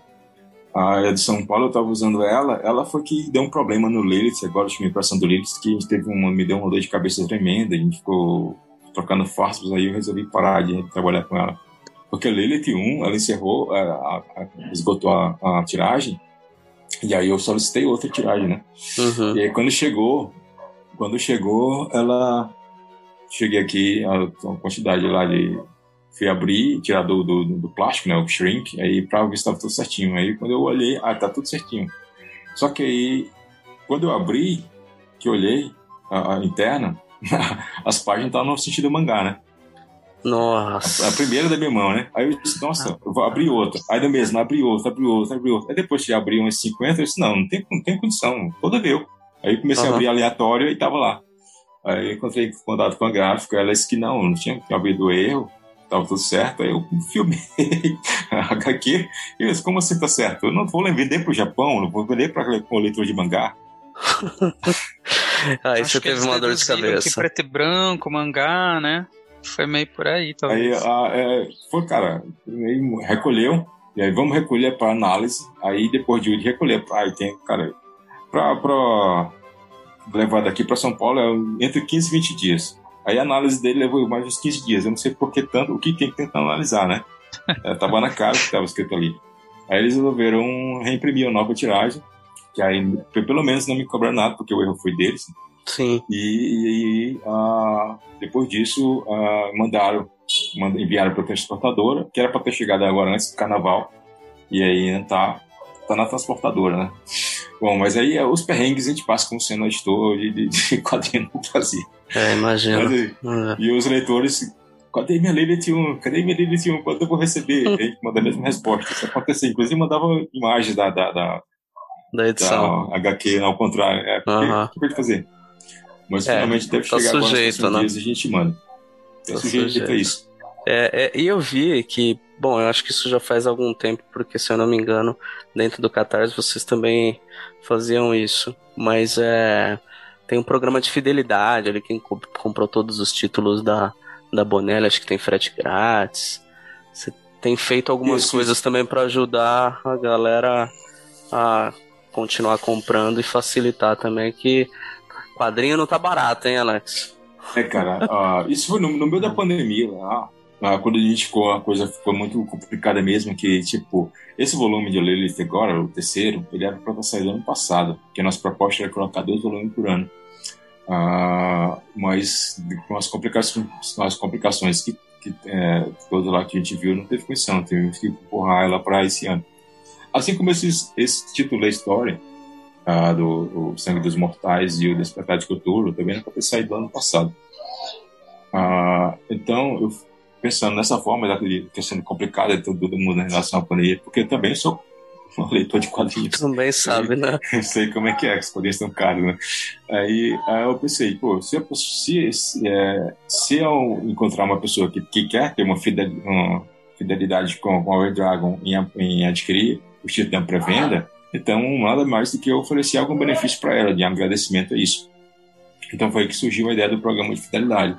O eleitor adquirir todos os, os títulos de lançamento Bonelli, por isso que é chamado Programa de Fidelidade Red Dragon Bonelli. Uh, nosso, nosso, nosso site, nossa loja tem vários outros títulos. A gente vai lançar outros para venda que não é do Bonelli. Mas eu só peço isso em relação ao Bonelli. Uhum. Aí, uh, que é adquirir todos os. os uh, para quem já tinha adquirido todos os nossos lançamentos Bonelli anteriores, a partir de, de ia ter, uh, ter frete grátis. Uh, e quem ainda não tinha adquirido poderia nos contatar para adquirir qualquer tiro que estava faltando e aí passava a ter o benefício frete grátis a partir de Geia. Ah, eu lancei essa campanha, essa, esse programa no lanche para venda do Lucas. Tá? Ah, e a ideia é que ele fosse por catarse, tanto que esse programa não funcionava para quem comprava no site, era só para quem comprava no, comprasse no catarse. É, eu cheguei E- a ver que tinha ali no, no Catarse. Na época, acho que eu peguei o Lucas, acho. O Lucas ou o Geia, não lembro. Mas é. E agora eu vi que tem no site, né? Isso é legal. né? É. E ah, com a migração da pré-venda para o site, nada mais justo que a gente migrar o programa também. Está fazendo isso. A maior- os, os membros da Fidelidade já estão aproveitando o frete grátis agora no site. Só que é uma- acontece uma mudança para o site, é que como você como membro do programa Fidelidade, eu, a, o frete grátis é pra, a, ultrapassa o Bonelli. Se você está lá no site que pega todos os Bonelis e quer aumentar e pegar o título de Dragon, você pega também o pacotão e o seu frete é grátis. Boa. É, eu tô Bacana precisando. Tô precisando arrumar um, um cartãozinho de fidelidade desse de vocês. Porque o. Aí a, a, Pode falar.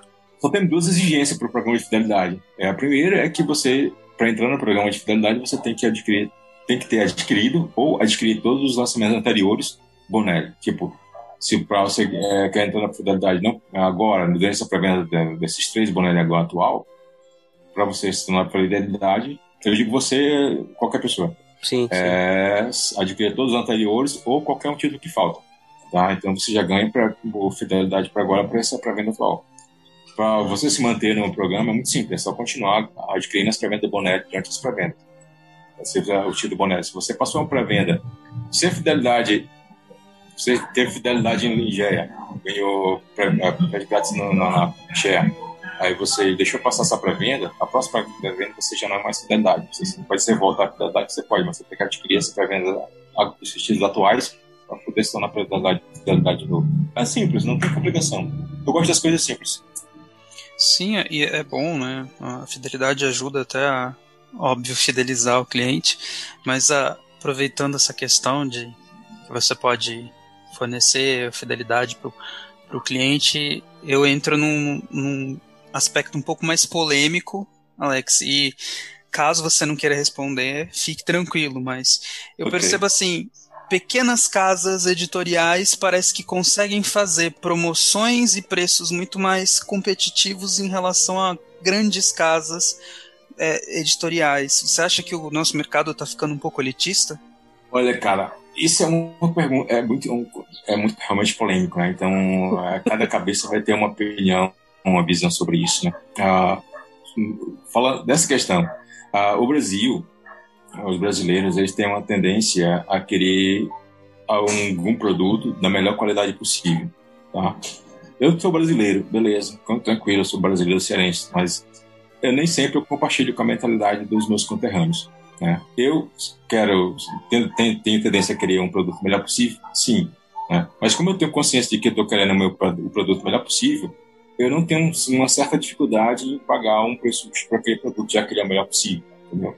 Ah, uhum. mas o que é comum no Brasil é que ele quer o melhor possível pelo menor possível. tá? E, e, isso não é, não é, não é equilibrado, entendeu? Não é harmônico. Tá? Então, ah, o Brasil, de, de uns tempos para cá, tem eh, descoberto o mercado, o, o, mercado de. Não é descoberto, mas isso tentado espelhar o mercado de quadrinho é, europeu, onde capa dura para todo lado. Na verdade, só tem capa dura praticamente. Né? Capa dura, ah, papel de alta gramatura. Exatamente. ah, isso vai ocasionar, de fato, um, um, aumento considerável para aquele produto, né? Seja por questão de aumento de papel, seja por questão de preço de, preço de, de, de trabalho gráfico, ou seja, porque a editora X ou Y quer ganhar alguma coisa. Afinal de contas, ninguém está fazendo, tá fazendo caridade, né? Tá querendo claro. entrar nesse mercado para ganhar alguma grana, né? E os contratos de quadrinhos europeus, cara, são extremamente altos, cheio. As editoras europeias, com exceção da Molélia, por isso que a Bonelli é bom de trabalhar com ela, com exceção da Monélia, digo, posso dizer isso, porque todas as editoras europeias que eu contratei para questão de contrato, eu vi essa diferença com a Monélia, elas são tipo aqueles, aquelas estrelas de, sei lá, aqueles ah, músicos famosos ou estrelas famosas que vai fazer um show, vai fazer alguma coisa num hotel e pede umas exigências ah, absurdas. Tá? Só que só bebe um tipo de água que é, que é, que, que é sei lá, tirada 40 da, toalhas azuis, é, né? Exatamente, isso é maluquice, entendeu? Então elas querem, elas querem fazer muitas exigências que não condiz com a realidade brasileira, mas é que para eles não estão vivendo, eles estão na realidade deles e se a gente quiser, aceita, se quiser, vai para outro canto. Tá? Então tem isso, né? os contratos com editoras é, europeias são bem caros, bem é, onerosos.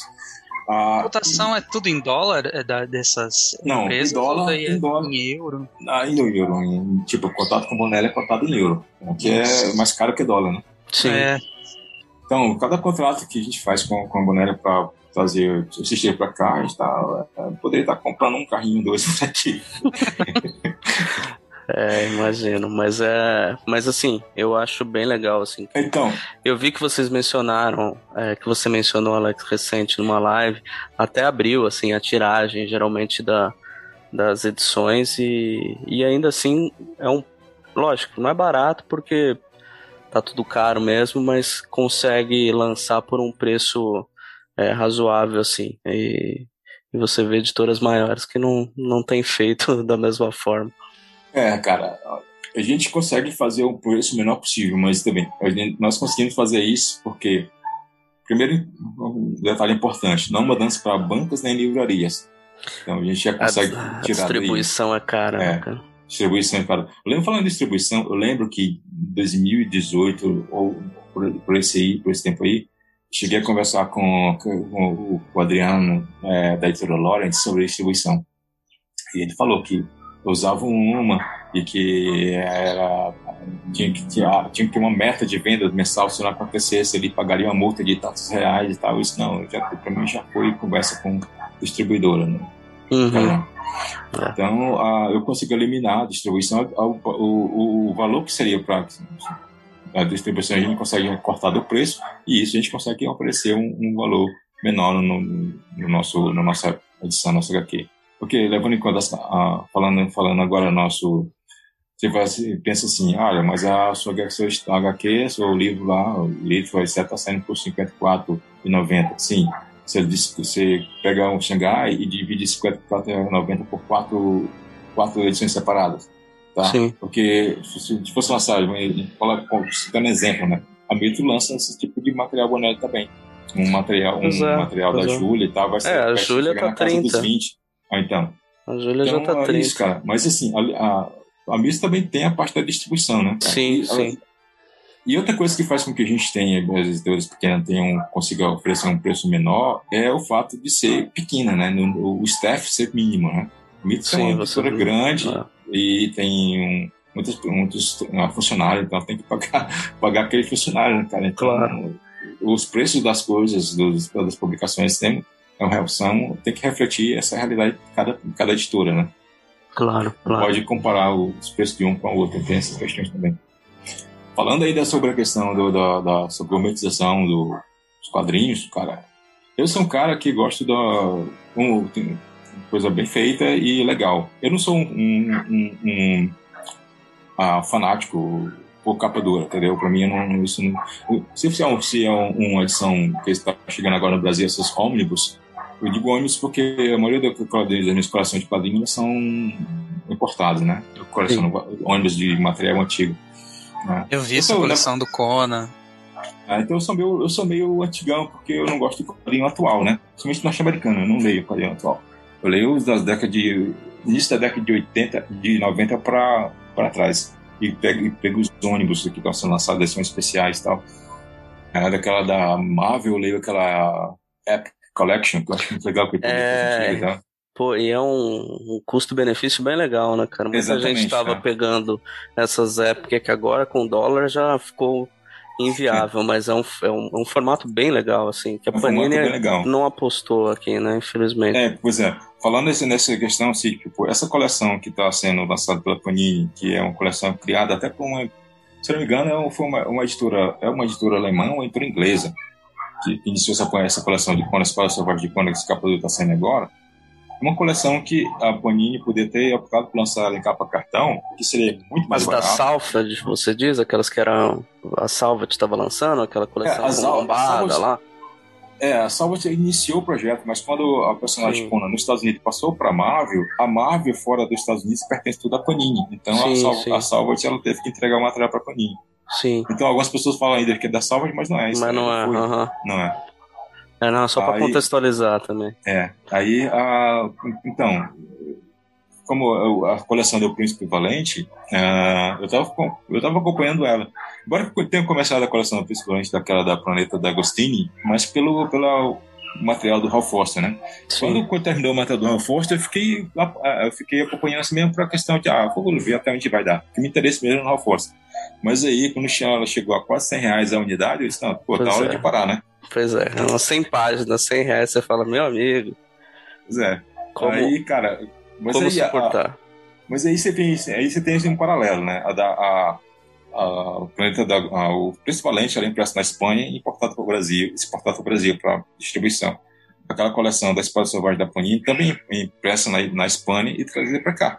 Uhum. Na Espanha, é, na Espanha, trazida para cá. Então, qual que é a diferença? Porque a da, do, da Escola Selvagem ainda, ainda consigo, tô, tô, acompanhando ela também. Todo mês me cobram, sei lá, 50, alguma coisa, e já da, da, da Agostini foi pra deu um ah, pulo. Ah, sim, é, não, a planta de Agostini, a, tá, então a Moss, eles têm reajuste a cada quatro, seis meses já, já tem um reajuste. Ele, pelo menos a Panini conseguiu manter. durante né? essa gravação já estão fazendo um reajuste.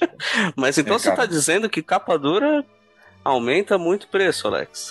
Não, não é que aumenta muito o preço, né? É, assim, pra, graficamente falando, né, impressão não aumenta muito, aumenta um pouquinho, mas só que o capa dura ele acaba tendo aquele status de que ah, é capa dura, uma edição especial, edição de luxo, tudo e tal, então ele vai já vai, você vai esperando um preço mais, mais absurdo aí, né, cara? Entendi, entendi. O, o ah, fator, eu... o fator luxo de ter uma capa dura já, já proporciona cobrar um pouco mais pro produto também, né?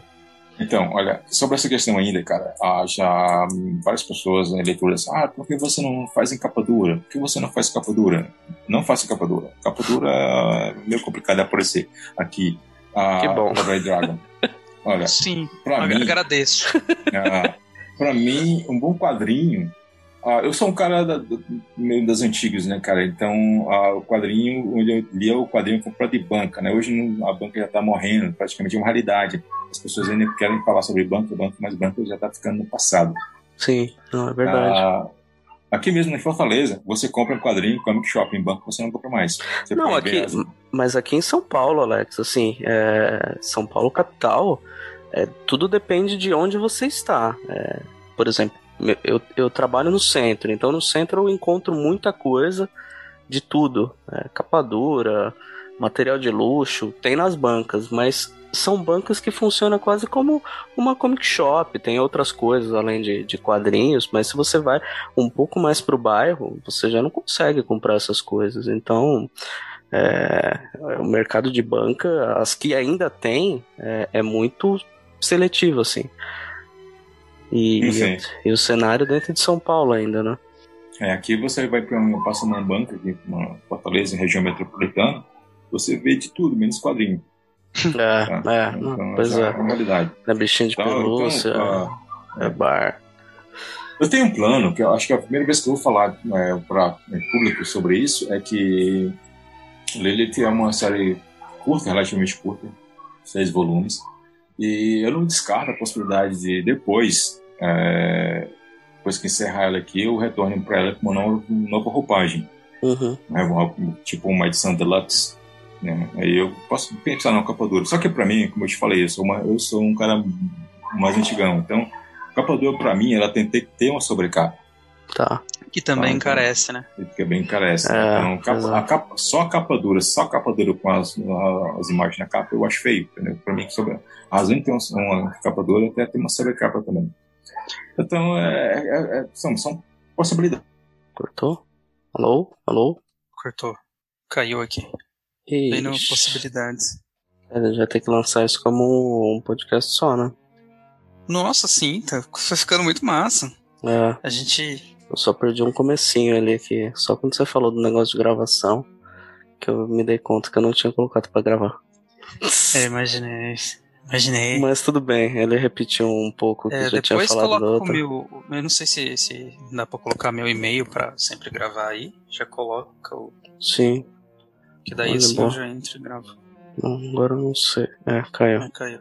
Bom, perguntar disso aqui também encerrar já, né? Porque Sim, sim, é. Ah, falou do- disso, ele falou do, do, do Lilith. Eu, eu ia fazer um comentário de que eu prefiro. Pra mim, pra mim que vale papel, sabe? Papel tá no ok, pra não zoar, fechou. Sim, é. Pô, mas muito da hora, Fábio, gostei bastante. A gente Não, tá. foi bem legal, né, cara? Eu, eu, eu não tenho muito costume de fazer abordagem assim, então eu não tô aprendendo. Mas foi bacana. Por mim, a gente Não, pode também, cara. É, então, se rolar com os outros, dá pra gente ir lançando meio que como uma série, né? Uhum. Isso, voltei, deu uma voltou, caída aqui. voltou. Ah, não, Aqui, a gente percebeu, mas Dessa tranquilo. né? vez, dessa vez é porque teve uma queda de energia aqui. Tá chovendo e deu uma queda de Puts. energia, mas voltou. Não, mas tranquilo, a gente também já tá encerrando aí pra também não te alugar mais que a gente já te alugou, Alex. Mas você tava comentando sobre a questão da, da capa dura, de colocar Lilith no. De repente, então, depois é que uma- encerrar em outro De formato. repente, né? Mas se a gente, depois que encerrar a série normal, o sexto volume ser publicado, tá? esperar um tempo, talvez um ano, alguma coisa assim. Pode ser, né? Não é garantido, mas é um- pode acontecer, né? Ah, Não, mas- e sim. Mas, mas se você imagina. Vai, fala. Não, eu ia falar, mas isso é legal, porque você primeiro prioriza um formato mais econômico para depois, de repente, pensar em lançar algo em Sim. formato de luxo, né? Então é algo meio que Exatamente. na contramão do que outras editoras fazem, né? É, isso é bem, bem bacana. É. É. É, assim, tipo, eu acompanho muito o mercado norte-americano, uh, frente em relação ao que eu gosto, né? Eu, tipo, eu compro os ônibus, mas eu noto que eles lançam lá em formato econômico e muitas vezes simu, sim- é, simultâneo, né? Sim. Isso dá opção pro, pro leitor, pro colecionador. Uhum. No, no nosso caso, eu tenho que as pessoas dizem assim, ah, coloca, coloca, dá uma incrementada nas tuas publicações, coloca uma capa dura, coloca um verniz, coloca um soft touch. eu, eu digo agora que, cara, eu detesto soft touch, né? Eu não gosto, eu, eu muitas vezes eu evito, chego, eu fico muito irritado quando eu compro um livro e vem com soft touch, porque aqui no, aqui no, no Nordeste, aqui é muito quente, né? O soft touch Sim. não dura nada. né? Tipo, tem a, Desgasta, uma- né? é, o material da Aleph, que eu sou um cara que eu também é fanático por Frank Herbert, e eu tenho o, o Duna, né, da, da, da Aleph, esse último que lançou de capa dura, Uhum. e, cara, eu li aquele lá, eu li, eu li três vezes seguida, porque eu gosto muito do Duna, aí na terceira, eu, eu- a capa do livro já tava lisa, porque tinha tirado todo o soft touch. Então, no, soft touch é uma coisa que você nunca vai ver na próxima publicação da Red Dragon. E a Avenida Localizado, na prim- primeira publicação, edição do Lockland, que eu levei para CXP em 2017, no título Lockland, e em, em algumas partes da capa tinha Avenida Localizado. Ele, ele, com o tempo, ele larga todinho. Então, com o manuseio e tal. Então, e eu falo, é lógico que algumas pessoas, um colecionador, eles, eles pegam uma HQ, ou livro, ele dá uma lida, depois bota isso aqui na estante e nunca mais, só pra ficar olhando ali. Eu não, cara, eu gosto de, de ler, reler, manusear, olhar e tal. Então, meus livros são, tão- nunca ficam muito tempo parado, não. isso que a, a, ele não dobra, porque eu estou sempre olhando, estou sempre lendo. Tem, uma, tem HQs que eu tenho uma tradição de ler pelo menos uma vez por ano. E aí. Isso é legal. Tá, eu manuseio demais, eles acabam. Você ia falar algo, Thiago? Não, eu só ia comentar. Eu acho que as edições elas têm de ter sempre um papel bom. Se o papel tá bom, já, já né, alcança o objetivo porque você não tá causando nenhum problema com a arte. Fechou já, não precisa ter é. muita glamorização, não. No meu caso, o papel bom é Polysoft, né? né? A primeira edição de Lilith tinha aquela história, a pressão, perguntava se lançar, ah, você vai lançar em papel offset? É porque eu não detesto HQ em papel offset, tá? Eu falei assim, tá, eu vou fazer uma pesquisa. E na, na, na pesquisa do Facebook, ficou equilibrado, né? tipo, tipo 50-50 offset e pólen, né? E aí eu falei assim, cara, eu não vou, primeira edição de Boneco vamos fazer, eu não vou tentar, não vou, eu vou tentar agradar gregos e troianos, né? Isso aqui é impossível, mas vamos nessa. E aí teve a, essa opção de offset e pólen né, já na Lilith 1. Aí quando o resultado foi que apoio para Lilith e offset foi pouquíssimo, cara. E os caras Aí eu só consegui fazer isso na gráfica com, com o jogo de setura. Eu, eu, a gráfica que foi para Lilith, eu fiz um acordo de levar todos os leads para ela. Aí, aí eles resolveram fazer essa, essa gentileza de imprimir apenas 100 exemplares de Lilith Offsets. E, ah, cara, tá. Então, agora, como, como eu disse, eu rompi com essa gráfica, eu vou ver como é que vai ficar na nova gráfica, né? Porque eu quero manter, eu iniciei a, a, a Lilith com, com a opção para dois papéis, eu vou até a sexta sexto volume com essa opção. Eu não vou... Isso é bacana. Ah, isso, isso é legal para quem tá. Exatamente. Quem optou eu... por um papel seguir assim, né? Exatamente. Aí, ah, porque isso é uma coisa que eu também ressalvo. Todas as lives que eu faço em podcast, é assim, tipo, a gente começou esse, essa, essa coisa de oferecer os papéis e vai até o final. Mas aí nós não cometemos mais essa loucura de oferecer nas demais esses, esses títulos. É, mas eu tô com você nessa. Eu também prefiro o pólen, cara, pra Cara, é, polo é bem melhor, cara. Eu acho eu melhor de muito... manusear e tal. É. É. Já eu não gosto do, do, do assim, para um, um, livro qualquer do tamanho, no, no porte da Lilith, ou dessas ou um livro até, até no tamanho padrão de livro do mercado, que é o 23 por 16, usar papel pólen é, bold 90 e tal, eu acho, já não acho legal porque ele é muito rígido, ele quebra fácil. Não gosto não, para mim o ideal é Polysoft. Para eu usar um papel Bold, eu teria, teria que ser um tamanho de um formato, sei lá, um formato europeu, sei lá, 22 uhum. por 30, alguma coisa assim, porque aí compensa o tamanho, entendeu? A, uhum. a, a, a página vai ficar mais maleável. Então tudo isso a gente leva em conta para escolher de papel. Sim, é, é, que eu havia comentado antes, né? O leitor final às vezes ele não sabe que o produto tem esse período de gestação e justamente essas é, padronizações, essas análises para saber que tipo de papel é melhor, que tipo de, de capa, né? Tudo isso a pessoa lê. Quando ela lê e vê que tem um problema, ela identifica. Agora, quando ela lê e fala, nossa, tá tudo perfeito, parece que alguns leitores não percebem que há um trabalho ativo do editor, né? Escolhendo tudo é. isso para esse produto final.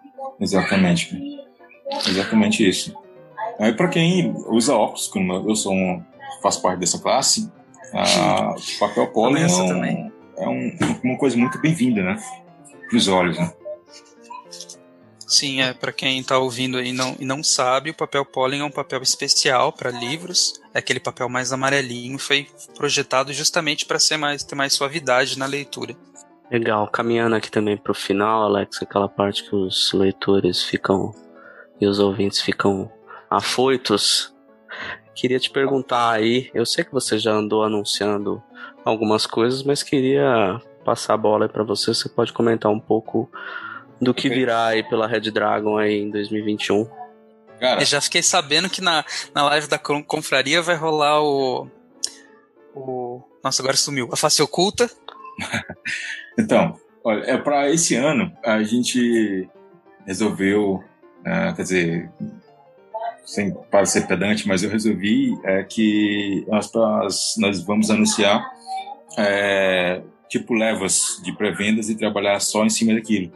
Né? Exatamente para evitar qualquer coisa de ter que reprogramar uma data ou, ou postergar uma data de qualquer coisa que a gente tinha anunciado antes, né? Uhum. Então, uh, uh, esse Lilith 3, uh, o Sangue dos Mortais e Despertar de Cthulhu, eles já para ter saído ano passado, né? Porque da pandemia foi teve que ficar para esse ano. Então a gente vai ter, esse ano a gente vai ter um material novo aí chegando, mas agora só, agora só vou dizer que vai ter material novo, estreia, né? Uh, inédito no Brasil.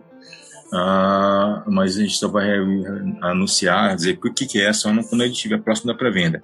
O que, que eu posso dizer agora, que para mim, para 2000, para esse ano ainda? Uh, o quarto volume de Lilith vem para esse ano. A gente quer fechar. Então, até do ano, próximo ano a gente quer fechar, porque nossa ideia inicial era dois volumes por ano. Então, o Lilith 4 vem no segundo semestre. O que vem mais ainda para esse ano? O Mr. No volume 2, né? Ah, do yes. é, Mr. No Clássicos volume 1. Né? Yes, de novo. Ah, o clássico ah. vocês lançam esse ano também. É. A, é, a gente, a gente no ano passado, tinha uma discussão muito grande. Ah, a série regular não vai vender, porque o Mistandô é. A pessoa no Brasil é, não gosta de Mistandô, o Mistandô é brasileiro, mas a galera não gosta de Mistandô e tal aí não vai vender tanto, você vai ver e tal. E pelo contrário, as duas bonelas que até agora a gente publicou e já tirou, escutou a primeira tiragem foi Lilith 1 e Mr. No 1. Mr. No 1 está na segunda Pô, que tiragem. Que legal, cara. Que legal. Tá? Ah, o que me deixa contente, né? Lógico. Ah, claro. Então. No. Por isso a gente vai começar a expandir Mr. No a partir desse ano. Vai ter algo. Tem o volume 2 vir aí e o volume, primeiro volume do Mr. No Clássicos, né? A gente já falou com o Iana também na confraria que espera botar já trazer esse ano para o primeiro volume da nossa edição da Nintendo a Novas Aventuras, que foi uma edição uma minissérie de quatro, quatro volumes lá na Itália. Uh, e nós temos uma surpresa para Nintendo também, mas aí também como é novidade só vai estar na hora da pré-venda. É um volume único, tipo uma graphic novel. Ah, legal. Olha, legal. só digo, ah, manda tudo. ah, e também o, todos os outros títulos que a gente tá inici, iniciou vão em volta esse ano. Shanghai Devil 2, né? Aí é. a GEA 2 e, e, e, Lucas 2. E a, como a gente quer dar um sentido de a, uma experiência de coleção completa dentro da, da mesma casa, com o mesmo visual, para toda a aventura do, do, do Hugo Pastore, a gente vai trazer o Face Oculta.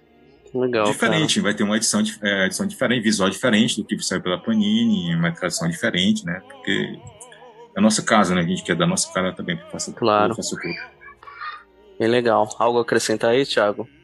Uh, só comentar que é legal também que o Face Oculta saia, não só para manter a questão da coleção, mas uh, esse volume 2 da Face Oculta já é super, ultra, mega faturado na internet, né? Mercenários então, livres deve estar daquele jeito. Né? Nossa! Né? é. No caso da, da Red Dragon, ela vai, vai no a nosso método, de, nosso sistema, nossa maneira de fazer é, o negócio com as nossas publicações não, não vai agradar muito os caras que vendem mercado paralelo, né? Porque como a gente não manda para a banca, a, a editora que manda para a banca, ela faz uma tiragem bem grande, né? Geralmente essas tiragens bem grandes são vendidas para a banca, já, muitas dessas, alguns já sabem ela, mas tipo, quase 40% dessa tiragem é perdida. E aí ela só faz aquela tiragem. Depois se esgotou, você vai encontrar só em sebo e tal. Sim. Nós não, nós fazemos uma tiragem menor, entre mil, dois mil, por aí até um pouco mais. E aí, que ela vai esgotando, a gente vai reimprimindo. Então, para quem vem compra para vender em mercado paralelo, não vai ser um bom negócio, não. Porque enquanto o Lily estiver vendendo, nós vamos estar reimprimindo ela e o preço vai estar fixo lá. Isso é legal. Isso é muito bom. Não, isso é ótimo, cara. Isso é o, o mundo ideal para a galera que coleciona e quer ler, porque para além do de toda a dificuldade de adquirir os títulos, você precisa de um tempo para conseguir pegar o, o, que você lê e tal. Muitas vezes acaba esgotando e você fica refém dessas coisas e ou paga uma fortuna ou deixa para lá, né? Que é pelo menos o que acontece comigo. Sim, eu costumo deixar mais para lá do que pagar. É, pois é, não dá, né? Não dá. É, cara, eu também não gosto de pagar absurdos por HQ, não. não. Eu, assim, eu sou um colecionador, mas não é dessa forma. Tanto que é complicado, mas é cada um tem sua cabeça. Né? Ah, se vocês me derem espaço, eu gostaria de falar sobre um projeto pessoal meu que eu Claro, claro. Fica à vontade aí para falar do que você ah. quiser, Alex. Se passar algum contato também, espaço é seu. Ah, eu, tô, eu sou um grande fã do Robert Howard, que é uh, muitos conhecem por ser o criador do Conan e Solomon Kane e outros personagens uh, maravilhosos aí. E eu tenho, por ser ter essa admiração por ele, eu tenho tô fazendo desenvolvendo um trabalho com a obra dele já há um tempão. Uh, é, mas em dois, em dois sentidos. Eu estou traduzindo a obra dele para o Brasil, né? mas nesse ponto eu faço por, por, uma questão de hobby pessoal mesmo, de, de, nos meus tantos livros. E eu comecei a, a, Antes eu publicava só fora, no, no, no KDP da Amazon, e agora estou começando a publicar de fato no Brasil. Né? E já tenho dois títulos já publicados: tenho A Filha do Canto do Gelo e tenho O Vermes da Terra. E em seguida vai chegar o Reino, do, o Reino das Sombras, que é do Rei Call, e Torre do Elefante, que é do, do Conan, filho de Jonathan do Conan, O Verme da Terra do Bram McMorn. Uh, e eu estou continuando traduzindo no meu tempo livre e nesse ano eu vou publicar mais material, né? É uma, uma, é uma tradução muito criteriosa, porque a minha intenção é colocar no português exatamente o que o Howard colocou em inglês, né? Sem adaptação, sem modificação, sem porta-texto, nada disso. Uh, respeitando as construções literárias dele, as construções é, de neologismo que ele fazia, né? etc. E a, a, leitura, a escrita do Howard em inglês ela é muito peculiar. Tá? Então, quando uma pessoa só tem acesso a traduções em português que não, meio que se distanciam dele, eu acho isso que é uma pena. Até porque muitas vezes o tradutor tenta colocar uma coisa de si ali naquele texto e muitas vezes o, o do próprio autor não, não, não bate assim em harmonia com o do autor. Então, essas minhas traduções estão chegando aí para com essas formas. E tem, além disso, tem notas de rodapé, que eu explico alguma coisa que é peculiar do Howard, e da forma por que, que ele usou aquilo e tal. E tem um texto de, de introdução que eu entro, porque as minhas decisões de, por que traduzir algo de uma forma e não de outra, que fica diferente de outras coisas. É, um exemplo disso, uma curiosidade, é a palavra. O, tem um personagem Call, que é o Call chamado Call de, é, de Atlântida. Nas minhas traduções, eu não uso a palavra Atlântida como nome da ilha mítica, lá da, da civilização mítica, porque, como eu falo, eu sou um estudei grego, a, eu não gosto do, do, termo Atlântida porque, tipo, na língua grega, a língua grega, como muitas línguas antigas, ela é uma língua declinável. Sei se você estudou a língua antiga, você sabe o que é declinação, né?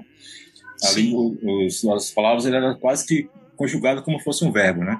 Então, em cada, em cada caso da, da, da, da declinação, ela vai ter um formato diferente. A palavra vai, o, o sufixo da palavra deve mudar. Então, no grego, a palavra é Atlantis, né, que seria o nosso o, o, o, o, sujeito da se eu fosse colocar um sujeito da frase. E Atlântida seria o objeto direto da, de uma frase, né, colocado na língua grega. E, então, no português, aqui no Brasil, as pessoas falando falantes de, de é, é, é, de geral usam Atlântida. No meu caso, eu uso Atlantis e explico isso por quê na, na, na minha tradução. Ah, mas eu não, né, na mesma tradução eu explico que eu não tenho nada contra quem prefere Atlântida, é só por uma questão de curiosidade em relação à língua grega. E o próprio uh, Howard, quando ele escreve no inglês, ele usa Atlantis e não Atlântida. Então, essas são outras, outras coisinhas peculiares mais né, uh, sobre uh, o trabalho do Howard. E nome, nomes que ele constrói a partir do, de, de línguas nórdicas e tal, aí que algumas traduções eles são, elas são brasileiras são suprimidos. Uh, mas, assim, ainda em relação à obra do Howard, uh, eu estou desenvolvendo um projeto que é adaptar esse material para quadrinhos, né? Atualmente, eu tô, uh, tô traba não estou trabalhando exatamente, estou só supervisionando a, a, produção do quadrinho, do primeiro quadrinho que vai sair, que é um roteiro meu, adaptação minha do, da, do, da história A Filha do Gigante de Gelo, e quem está fazendo desenho é o José Luiz, né? que é um fera do quadrinho, ele é cearense também, mas ele, ele tá, é, atualmente ele está trabalhando para DC, que está fazendo um. Ele trabalha no aquele Suicide Squad, trabalha já desenho Liga da Justiça, me lembra a filha e tal. Então ele é um. A arte dele é deslumbrante. Tá? Então, uh, e esse é o nosso primeiro, né? A, e tal, daqui 2022 a gente chegar a essa publicação dessa adaptação e eu vou trabalhar em mais roteiros e adaptando os contos do Howard, tanto de Conan quanto de Solomon Kane, os, os, personagens do Robert Howard que fazem grande parte da minha formação como leitor. Muito legal, Alex. Eu vi que vocês lançaram uh, o Conan italiano aí, né? E tem um guia aqui do Robert Howard que eu vivo dando uma paquerada nele, que é. Acho que é de um autor francês, né? Que lançou. É. Vocês já chegaram a lançar e vão relançar agora em, é, o, em março é, desse ano? É, porque ele, ele acabou de esgotar a última tiragem dele. Então, uhum. a gráfica e a, a, alguma coisa do nosso site esgota, a gente evita botar esgotado e a gente bota pra, com o período de, da entrega da nova, da nova tiragem. Tiragem, né? É, em março a gente já começa a enviar a nova, tiragem. O guia Robert Howard é absolutamente indispensável para quem gosta de Howard, porque o guia ele é escrito pelo Patrice Luinet. O Patrice ele é um, meu desconhecido, mas ele porque assim as pessoas conhecem mais o quadrinho, os quadrinhos de Conan, né? O Son, a Red Sonja e tal. É, e pouco do autor. E quando conhece muito, pouco, o pouco que as pessoas conhecem do Robert Howard ainda está muito é, envolto de, de, de, de, lendas e mitos e coisas que são, não são verdadeiras, né? Na verdade, são criados é, por, por terceiros e algumas vezes para denegrir a imagem do Howard. Tem um filme, então, né, da década de 90 que meio É, tem um filme. É, é, do, é, do Vincent D'Onofrio, né? Acho que é, exatamente, né? O Vincent D'Onofrio e a Zellweger. É. Esse, aquele filme ele é baseado num livro que chama Who, Who Walked Alone, que é escrito pela Noveline Price, que foi a namorada dele em época, né? Da, na época de vida. Tá. E ela faz uma. Ela escreveu. Ela, durante o tempo que ela estava namorando ela, ela escreveu um diário. E no final da década de 80 ela pegou o diário e transformou num livro, né? Uma espécie de biografia. Ela, fala, ela, ela aborda tipo os dois anos e poucos, poucos meses que ela esteve com ele, né? Ah, é bem legal o, o filme, mas ah, o filme, ah, mesmo assim, a nova linha ela comete algumas coisinhas que é bem não é tão correta. Sim, não é correto não digo que ela está denegrindo ele, mas é por falta de certas informações da época. Ah, já o guia, o guia, mas ah, o livro da Novaline Price, que é esse é, aquele que caminhou só, então colocando em português, que não está inédito no Brasil, eu sinceramente eu já andei correndo aí para essa internet para encontrar contato de quem tem essa para tentar trazer para cá, mas até agora não dei nada. Ah, e esse o guia do Robert Howard, que é do Patrício Luinet, são as melhores obras para você ler para tentar entender um pouco do Robert Howard. O guia é bom porque o guia não é um livro biográfico, nem bibliográfico, ele é um guia para você entender a pessoa. Então o, o, o ele adora, aborda um pouco da biografia mas o livro todo é para quer derrubar mitos ou construções erradas é, sobre o Howard. Então tem muita coisa que as pessoas propagam hoje como sendo aconteceu ou que Robert Howard fez e que na verdade foi inventado muito depois dele, como uma das coisas mais famosas, Robert Howard se suicidou e deixou uma nota de suicídio, aquilo ali não, não é verdade. Tá. O Robert Howard se suicidou porque acha que ele era dependente da mãe. Não, não é verdade. É totalmente diferente. Tá? Então, uh, e, e, outras coisas relacionadas a, a, a, adaptações de obras deles. Né? Então, tem muita coisa interessante naquele livro. Aquele livro é, um, é, é muito importante de ser lido para quem gosta do Robert Howard. Muito legal, cara. E uma coisa importante dizer sobre é. o autor, o Patrício Luinet, é que hoje, se a gente lê uma, uma obra do Howard, a obra do Howard, bem é, totalmente livre de, de, de, de de, porque, assim, a roupa do Howard até, até na década de 90, né, enfim, a final da década de 90, ela era também lá mesmo nos Estados Unidos ela é toda toda ela é Frankenstein entendeu ela é toda picotada toda reeditada toda mentirada toda modificada porque tem um cara que é muito famoso também no mundo do esquadrão do Conan da literatura do Conan que é o, o Alice Camp que ele, durante muito tempo ele editou as obras do Howard e mudando, modificando texto, modificando frases, entendeu? Porque ele achava que tava, não estava bom do jeito que o Howard escreveu, então foi melhor da forma como ele reescrevia. Então, é por isso que durante muito tempo as obras do Howard não eram aceitas para estudo acadêmico, porque não é, como a gente pode entender onde é que está Howard aqui, não o cara que modificou, tá? Então, na década de 80 teve uma editora inglesa que na verdade ela era meio que uma editora de livros e uma produtora de filmes e ela comprou o direito do, do, do da obra do Howard para fazer edições de literatura, de livros e produzir filmes, que era o Wandering Star.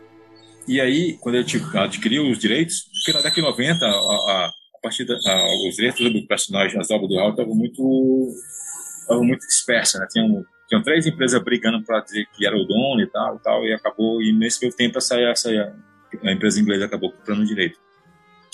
E aí eles lançaram uns, umas edições bem bonitas, luxuosas de, da, da, obra, de, de, obra do Tom Conan, com Solomon Kane, Brian McMorro, com até ilustrações do Frazetta.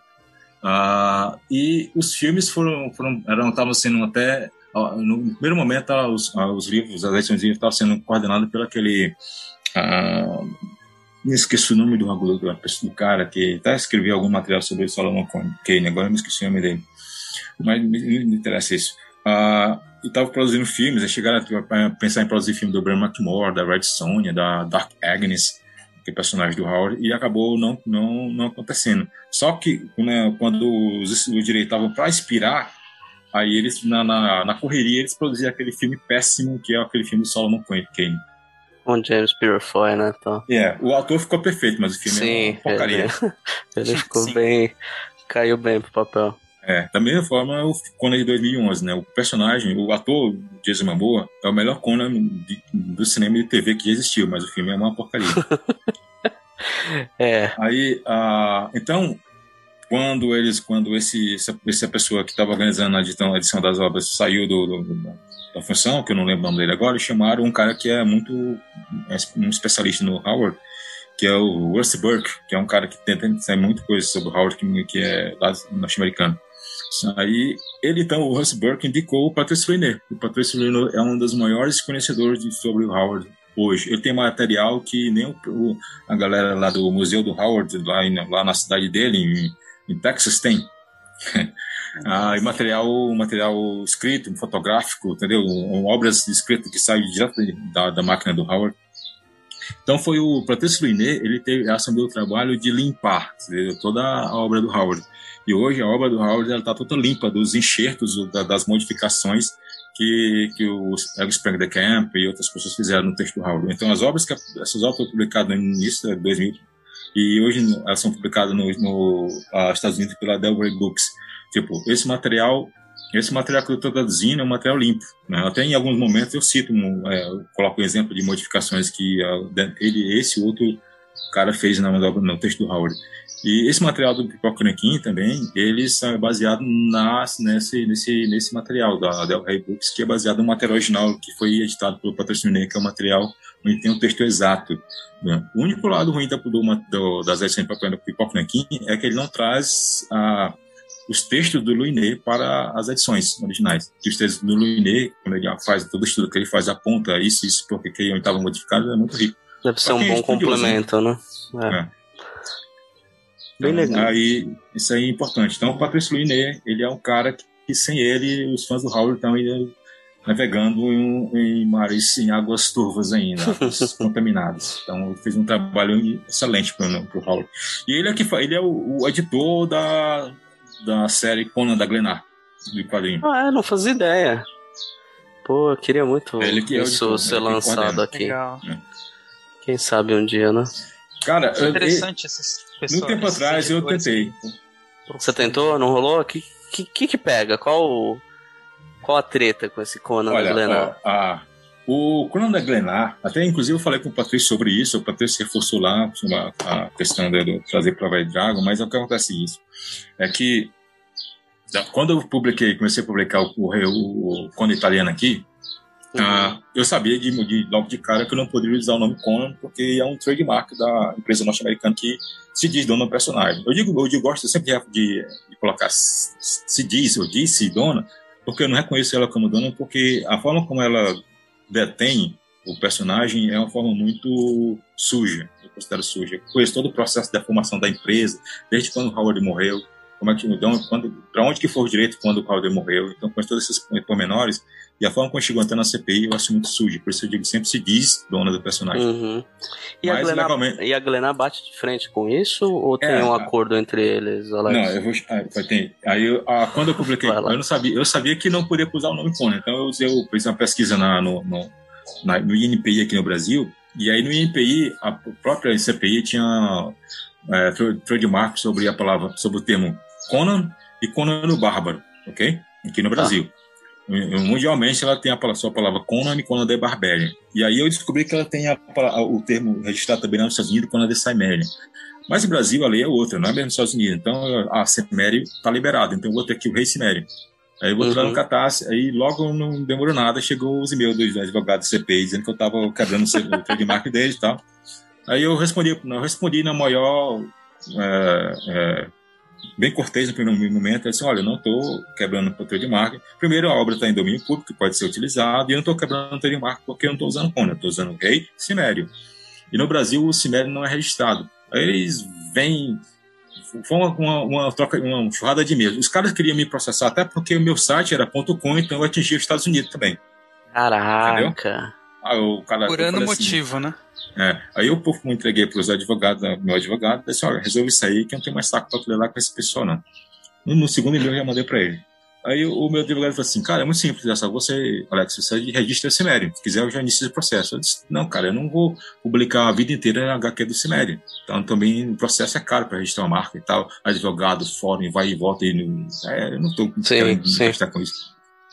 Então, ah, eu falei, eles falaram, falando que eu estava quebrando e tudo mais e tal, e tal, e tal, e tal. Então eu falei assim, olha, então, vou, se você não vai registrar Cimério, então você tem que tirar e você vai ter que destruir a sua tiragem. Então, a primeira tiragem do, com o Rei Cimério foi destruída.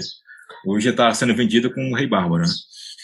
Então, Cara, aí essa era a quando eu- minha dúvida, que eu nunca entendi é, isso. Eu falei, será o Rei Cimério e o Rei Bárbaro são as mesmas publicações? As mesmas porque parece que é o mesmo material, mas tem essa mudança de nome, tá explicado então. É, a, primeira, a primeira tiragem da Rei Cimério colorida, eu estava enviando para alguns apoiadores no Catarse, acho que eu enviei para uns, sei lá, não acho nem 10 pessoas. Aí chegou essa resolução do advogado, então se você vai ter que destruir isso aí. Aí foi destruído e a gente foi, então, lançou outra, outra campanha, já para ter lançado no, no ano passado, mas com a co- Covid complicou. Aí nós estamos lançando no final do ano passado para hoje, essa do Rei Cimério, e está encerrando aí. Mas sim, mas agora vamos para Guiná. Eu tive esse problema com, com, com a CPI. E antes, antes do Pipoca Nanquim, eu cheguei a conversar com a CPI para publicar a Conan no Brasil. O- a- a- os textos, entendeu? Uhum. Ah, só que eu não queria publicar só o do Howard, por mais que eu, eu queria publicar todo, todo os pastiches também, o material do Lex Sprague da Camp, porque apesar do Sprague da Camp ter feito algumas coisas ruins dentro do texto do Howard, mas tem muito material do Lex Sprague da Camp que é muito bom, que eu gosto. Tipo, é, uma, é, tem como uma, Conan o Libertador, que é o Conan que se torna rei, ali não é escrito por Howard, é escrito pelo Lex Sprague da Camp, não é material do Howard. Uhum. Então tem muita coisa do The Camp que é bom também. Aí, ir também com essa questão aí e outras mais, eu, hoje eu não quero nem assunto com a CPI, tá? que bom que eles ficaram lá no Pipocando aqui. Ah, e na Glenar. Aí a Glenar anunciou o série de Conan lá, tá?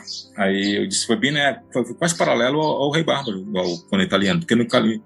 Aí, ah, o que acontece? Eu, logo que saiu o primeiro, o primeiro álbum lá, que é A Filha de Gigante Gelo, eu já entrei em contato com. Eu tava já negociando com o parceiro Fluinê e entrei em contato lá e pedi para o Patrício falar assim, com esse a meu respeito e com meu interesse. Aí o, o, licenciador, lá, o gerente de licenciamento lá da, da falou assim, olha, nós queremos que ela vá para o Brasil também. Só que, ah, como você falou, você é uma editora pequena, né? O no- nosso medo, nosso, não é nosso medo, nossa, a nossa apreensão é você publicar aí e a CPI vir pegar no seu pé e você não tiver como, não ter como, ah, subsídio para lidar com isso. Aí eu falei assim, olha, eu estou publicando uma série de Conan aqui no Brasil. A CPI já tentou embarrar, mas não, não barrou porque nós publicamos como Rei Bárbaro. Não estamos utilizando o nome Conan. No caso, se eu pegasse o Conan, o Conan de vocês, eu também não ia usar Conan. Né? Aí eles não, mas aqui tem que ser Conan, tem não sei o quê, porque não sei o que, tá, tá, tá, tá, tá. Isso aqui no ni- nenhuma, nunca vai sair aqui no Brasil um Conan se não for, sem, se for com a palavra Conan. Se você insistir com a palavra Conan, não vai sair no Brasil. Uhum. Aí depois disso, eu fiquei sabendo, a Mita anunciou, né, que ia publicar. Ela É, deu a então. entender que ia publicar e tal. Depois pulou Aí- fora. Por que pula fora? Porque ah, lá na Itália, a editora que, que, que a editora que publicou o Rei Bárbaro, que lá na Itália chama de Barbarian King inicialmente, eu funcionava seguinte: tinha, existe uma editora chamada Weird Book, existia um estúdio de produção que é o Leviathan Labs. Aí quando eles, eles, é, o- quem produziu o, o Rei Bárbaro é o Leviathan Labs, é com a, a curadoria do Máximo Rossi, que é o autor, o próprio autor do- do- da série. E quem publicava era a Weird Book. A Weird Book ela usava a Panini Itália para distribuir o- as impressões deles, os, os lançamentos dele. Então, quando eles chegaram com a Panini, com a série de Barbarian King, a Panini negativo. Publica não. Conan pertence à CPI e ela não vai aceitar isso aí. E se você insistir em publicar isso aí, o Weird Book, você não vai mais distribuir nada de vocês. Caraca. Aí o que acontece? Isso acabou gerando racha entre a Leviathan Labs e a Weird. A Weird deixou de, pe- de pegar, publicar qualquer coisa do Leviathan, porque o Leviathan disse, não, vamos publicar o Rei Bárbaro. e o Leviathan, que era apenas um estúdio, se transformou na editora. Inclusive, no processo do, Leviathan Labs se transformar na editora, ele não tinha um, não tinha um CNPJ, não, não sei como é que chama na Itália, ele não podia registrar o livro, não podia pegar um ISBN, tal, tal. Então, na primeira, a primeira edição do Rei Bárbaro, lá na Itália, a primeira edição de The Barbarian King foi publicada pela Red Dragon, não foi pela Leviathan Labs. Caraca! Vocês é, acabaram então, lançando antes, tá? Então. É, foi todo, toda a edição foi deles, né? Não, não fiz nada, sim, só, só fiz registrar o livro. O livro é, tá no primeira edição, sai o logo da Red Dragon e o SPN é da Red Dragon. É, aí o Márcio Márcio sai, faz isso pela gente, cara. Eu sei que a SCP é bem capaz de vir te perturbar, mas faz isso, eu faço assim. Qualquer coisa que que, é, que dá de cabeça para esses caras, eu tô dentro. Aí, Maravilhoso. Vamos publicar a primeira vez por lá com a Red Dragon, em italiano, né? Será ah, que se a... a... gente colocar o nome do podcast Bonelli Cono, eles vão processar a gente ou não? Eu tô ficando com medo. Esses caras são. Esses caras são muito. são hilários, caras. É, então, aí a, a Panini ela faz, fez o seguinte: todo local fora do, do, da, da França ela tentou barrar as editoras que estavam querendo publicar a série da Glenar. Por isso que a Mitos, a Mitos é, uma, é praticamente uma subsidiária da Panini, né? Ela depende uhum. da Panini para ganhar o seu soldo, né? Então Sim. é impossível a Mitos é, publicar aquela série. Não adianta as é. galerinhas ficar pedindo e tal, não adianta não. Buraco é mais e embaixo. Outras, outras editoras que tiver saído aqui no Brasil, os caras podiam assim, ah, o Pipoca Nequim podia fazer. Pipoca Nequim está publicando os textos do Cono que é licenciado pela CPI, então ela, ela passa longe daquilo lá. É. É, não ah, vai querer então, se indispor com, é. com os caras. Qualquer outra editora pequena não vai fazer equipe, porque qualquer outra editora pequena. Eu digo pequena, tipo, ou, as, vamos falar assim, ah, a Nema pode publicar, Veneto pode publicar. Se elas pegarem esse material, pode se preparar para um, uma enxurrada de processo da CPI, que ela está só procurando. A CPI parece que ela fica procurando o, o, alguma coisa para passar o cara para ganhar algum grana. É, me parece que... que... é bem isso, porque você anunciou na, no Catarse naquele momento, antes de ser lançado, os caras já, já vieram te procurar. Eu sei que ela processou um, um, um escultor espanhol de 2017 porque estavam fazendo um estátua do Conan e vendendo no Mercado Livre, no Mercado Livre, não, no eBay. É, no final das contas ele ganhou o processo, mas ela tentou, tentou tirar uma grana pesada do cara. Caraca. Só dor de cabeça, né, da pessoa. Tem que... É, pois é. Cara, eu, eu tenho contato com vários ilustradores de, da época da, do Conan, primeira época do Conan na Marvel, é, e tem um listador, eu gosto muito da arte dele, que é o. Não vou dizer não para não complicar para ele. Mas eu, eu faz um tempo atrás falando com ele, e ele, cara, ele, se, ele, se ele tinha um contato da. Não é a primeira vez que eu estava procurando um contato da CPI para tentar negociar os livros, muito antes do, do Pipoca Aí ele falou assim: Olha, Alex, eu não quero nem contato com esses caras, esses caras são um bando de tal. Aí eles tentaram me processar porque eu estava vendendo commission do Conan com a minha arte, entendeu? Caraca, porque, porque eles acreditam que o personagem dele, ele quer, eles querem uma pecinha, um pedacinho. Os caras querem. Nossa. É muita cara de pau, velho. É. Bom, mas tem bastante desse tipo, né? Em outras, em outras áreas, na, em, na música, infelizmente, né? É, mas, é... essa, essa série aí da Glenar dificilmente aparece por aqui. Agora tem o seguinte, né? É uma pena, ah, né? O que acontece com a Glenar é que a Glenar, quando ela teve a, a, a, decidiu lançar essa série, ela entrou em contato com a CPI, a de bonito.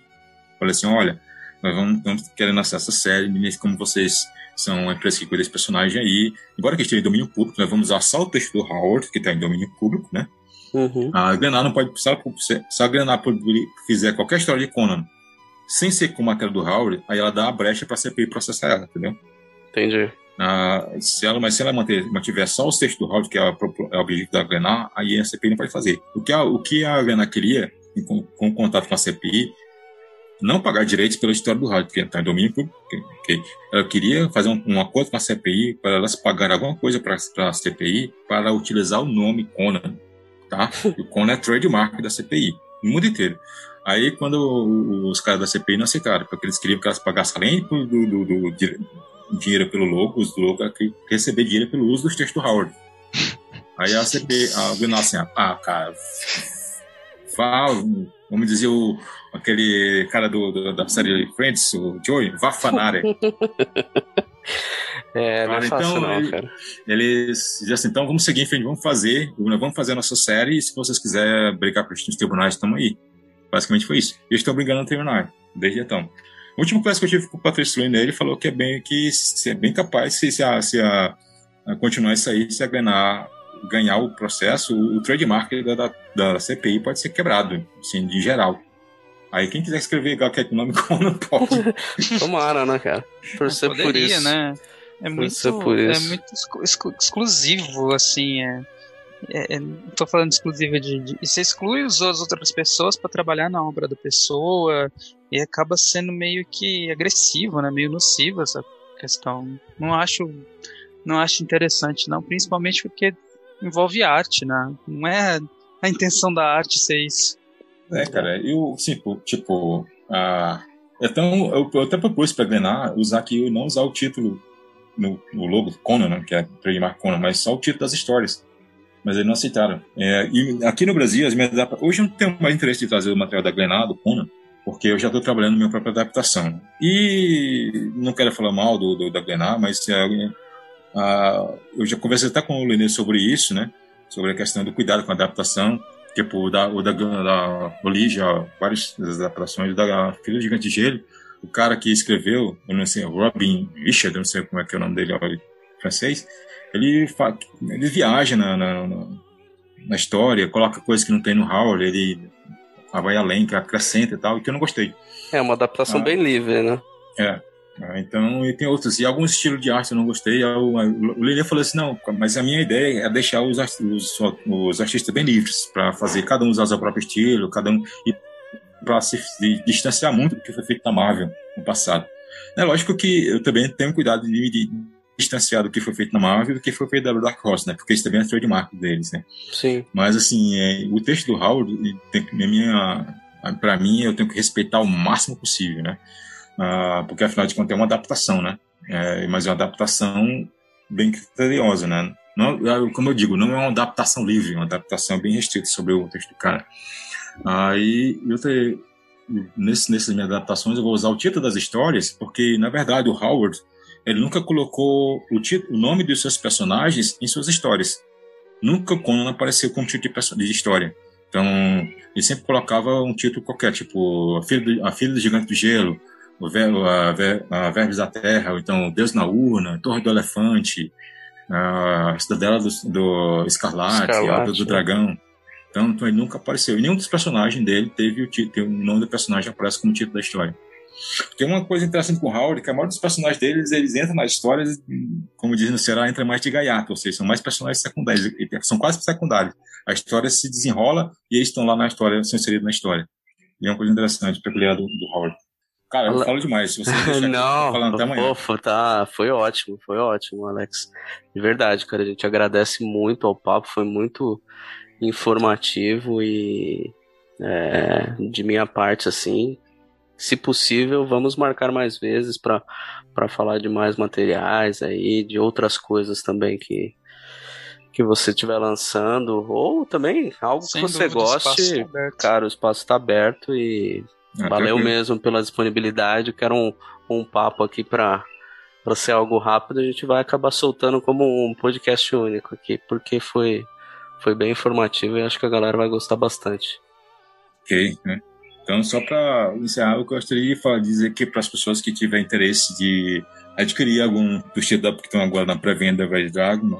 Lilith Volume 3, O Sangue dos Mortais, O Despertar do Cthulhu.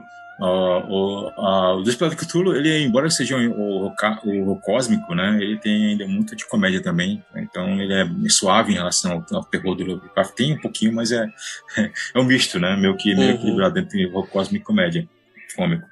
Ah, e tem mais um título de ah, italiano, que é da Noise Press, que é o, é, o a Kaimizak, né, que é do Emanuele Herculani, que tem, não é mangá, tá? Embora trate de samurai, mas ele tem um estilo bem próprio dele, ah, também é bem legal. E se quiser aproveitar a pré-venda, a pré-venda vai até 31 de março, né?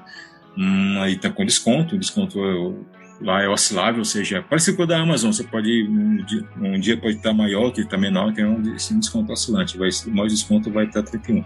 Agora sim, o 31 não é fixo, né? Porque assim, ah, nós estamos trabalhando, preparando as edições, elas vão para a gráfica. né? Se ela chegar antes do 31, aí as, as pré-vendas encerram antes do 31. Então, Depende Uhum. disso. Então, se é, alguém quiser adquirir, vai lá no site e, lógico, que eu fico muito agradecido pela aquisição. Valeu. Obrigadão, Alex. É, algo, algo a comentar, Thiago? Não, só agradecer mesmo. Muito obrigado. Foi muito bacana. É sempre legal ter em contato com quem está produzindo quadrinhos no, no país, porque a gente sabe que não é fácil, né? É. Beleza, Alex. A gente agradece e, enfim, as portas estão abertas aí quando você precisar, quiser anunciar alguma coisa, gravar algo específico, só entrar em contato aí com a gente que a gente combina. Beleza? Sim, cara. Eu que agradeço o convite e estamos abertos também a qualquer novo conversa no bate-papo. Também gostei. Eu falo muito, falo pelos cotovelos. Não, foi ótimo. Então é isso, gente. Espero que vocês tenham curtido o podcast. Deixem seus comentários. Não esqueçam das redes sociais. E voltamos na próxima.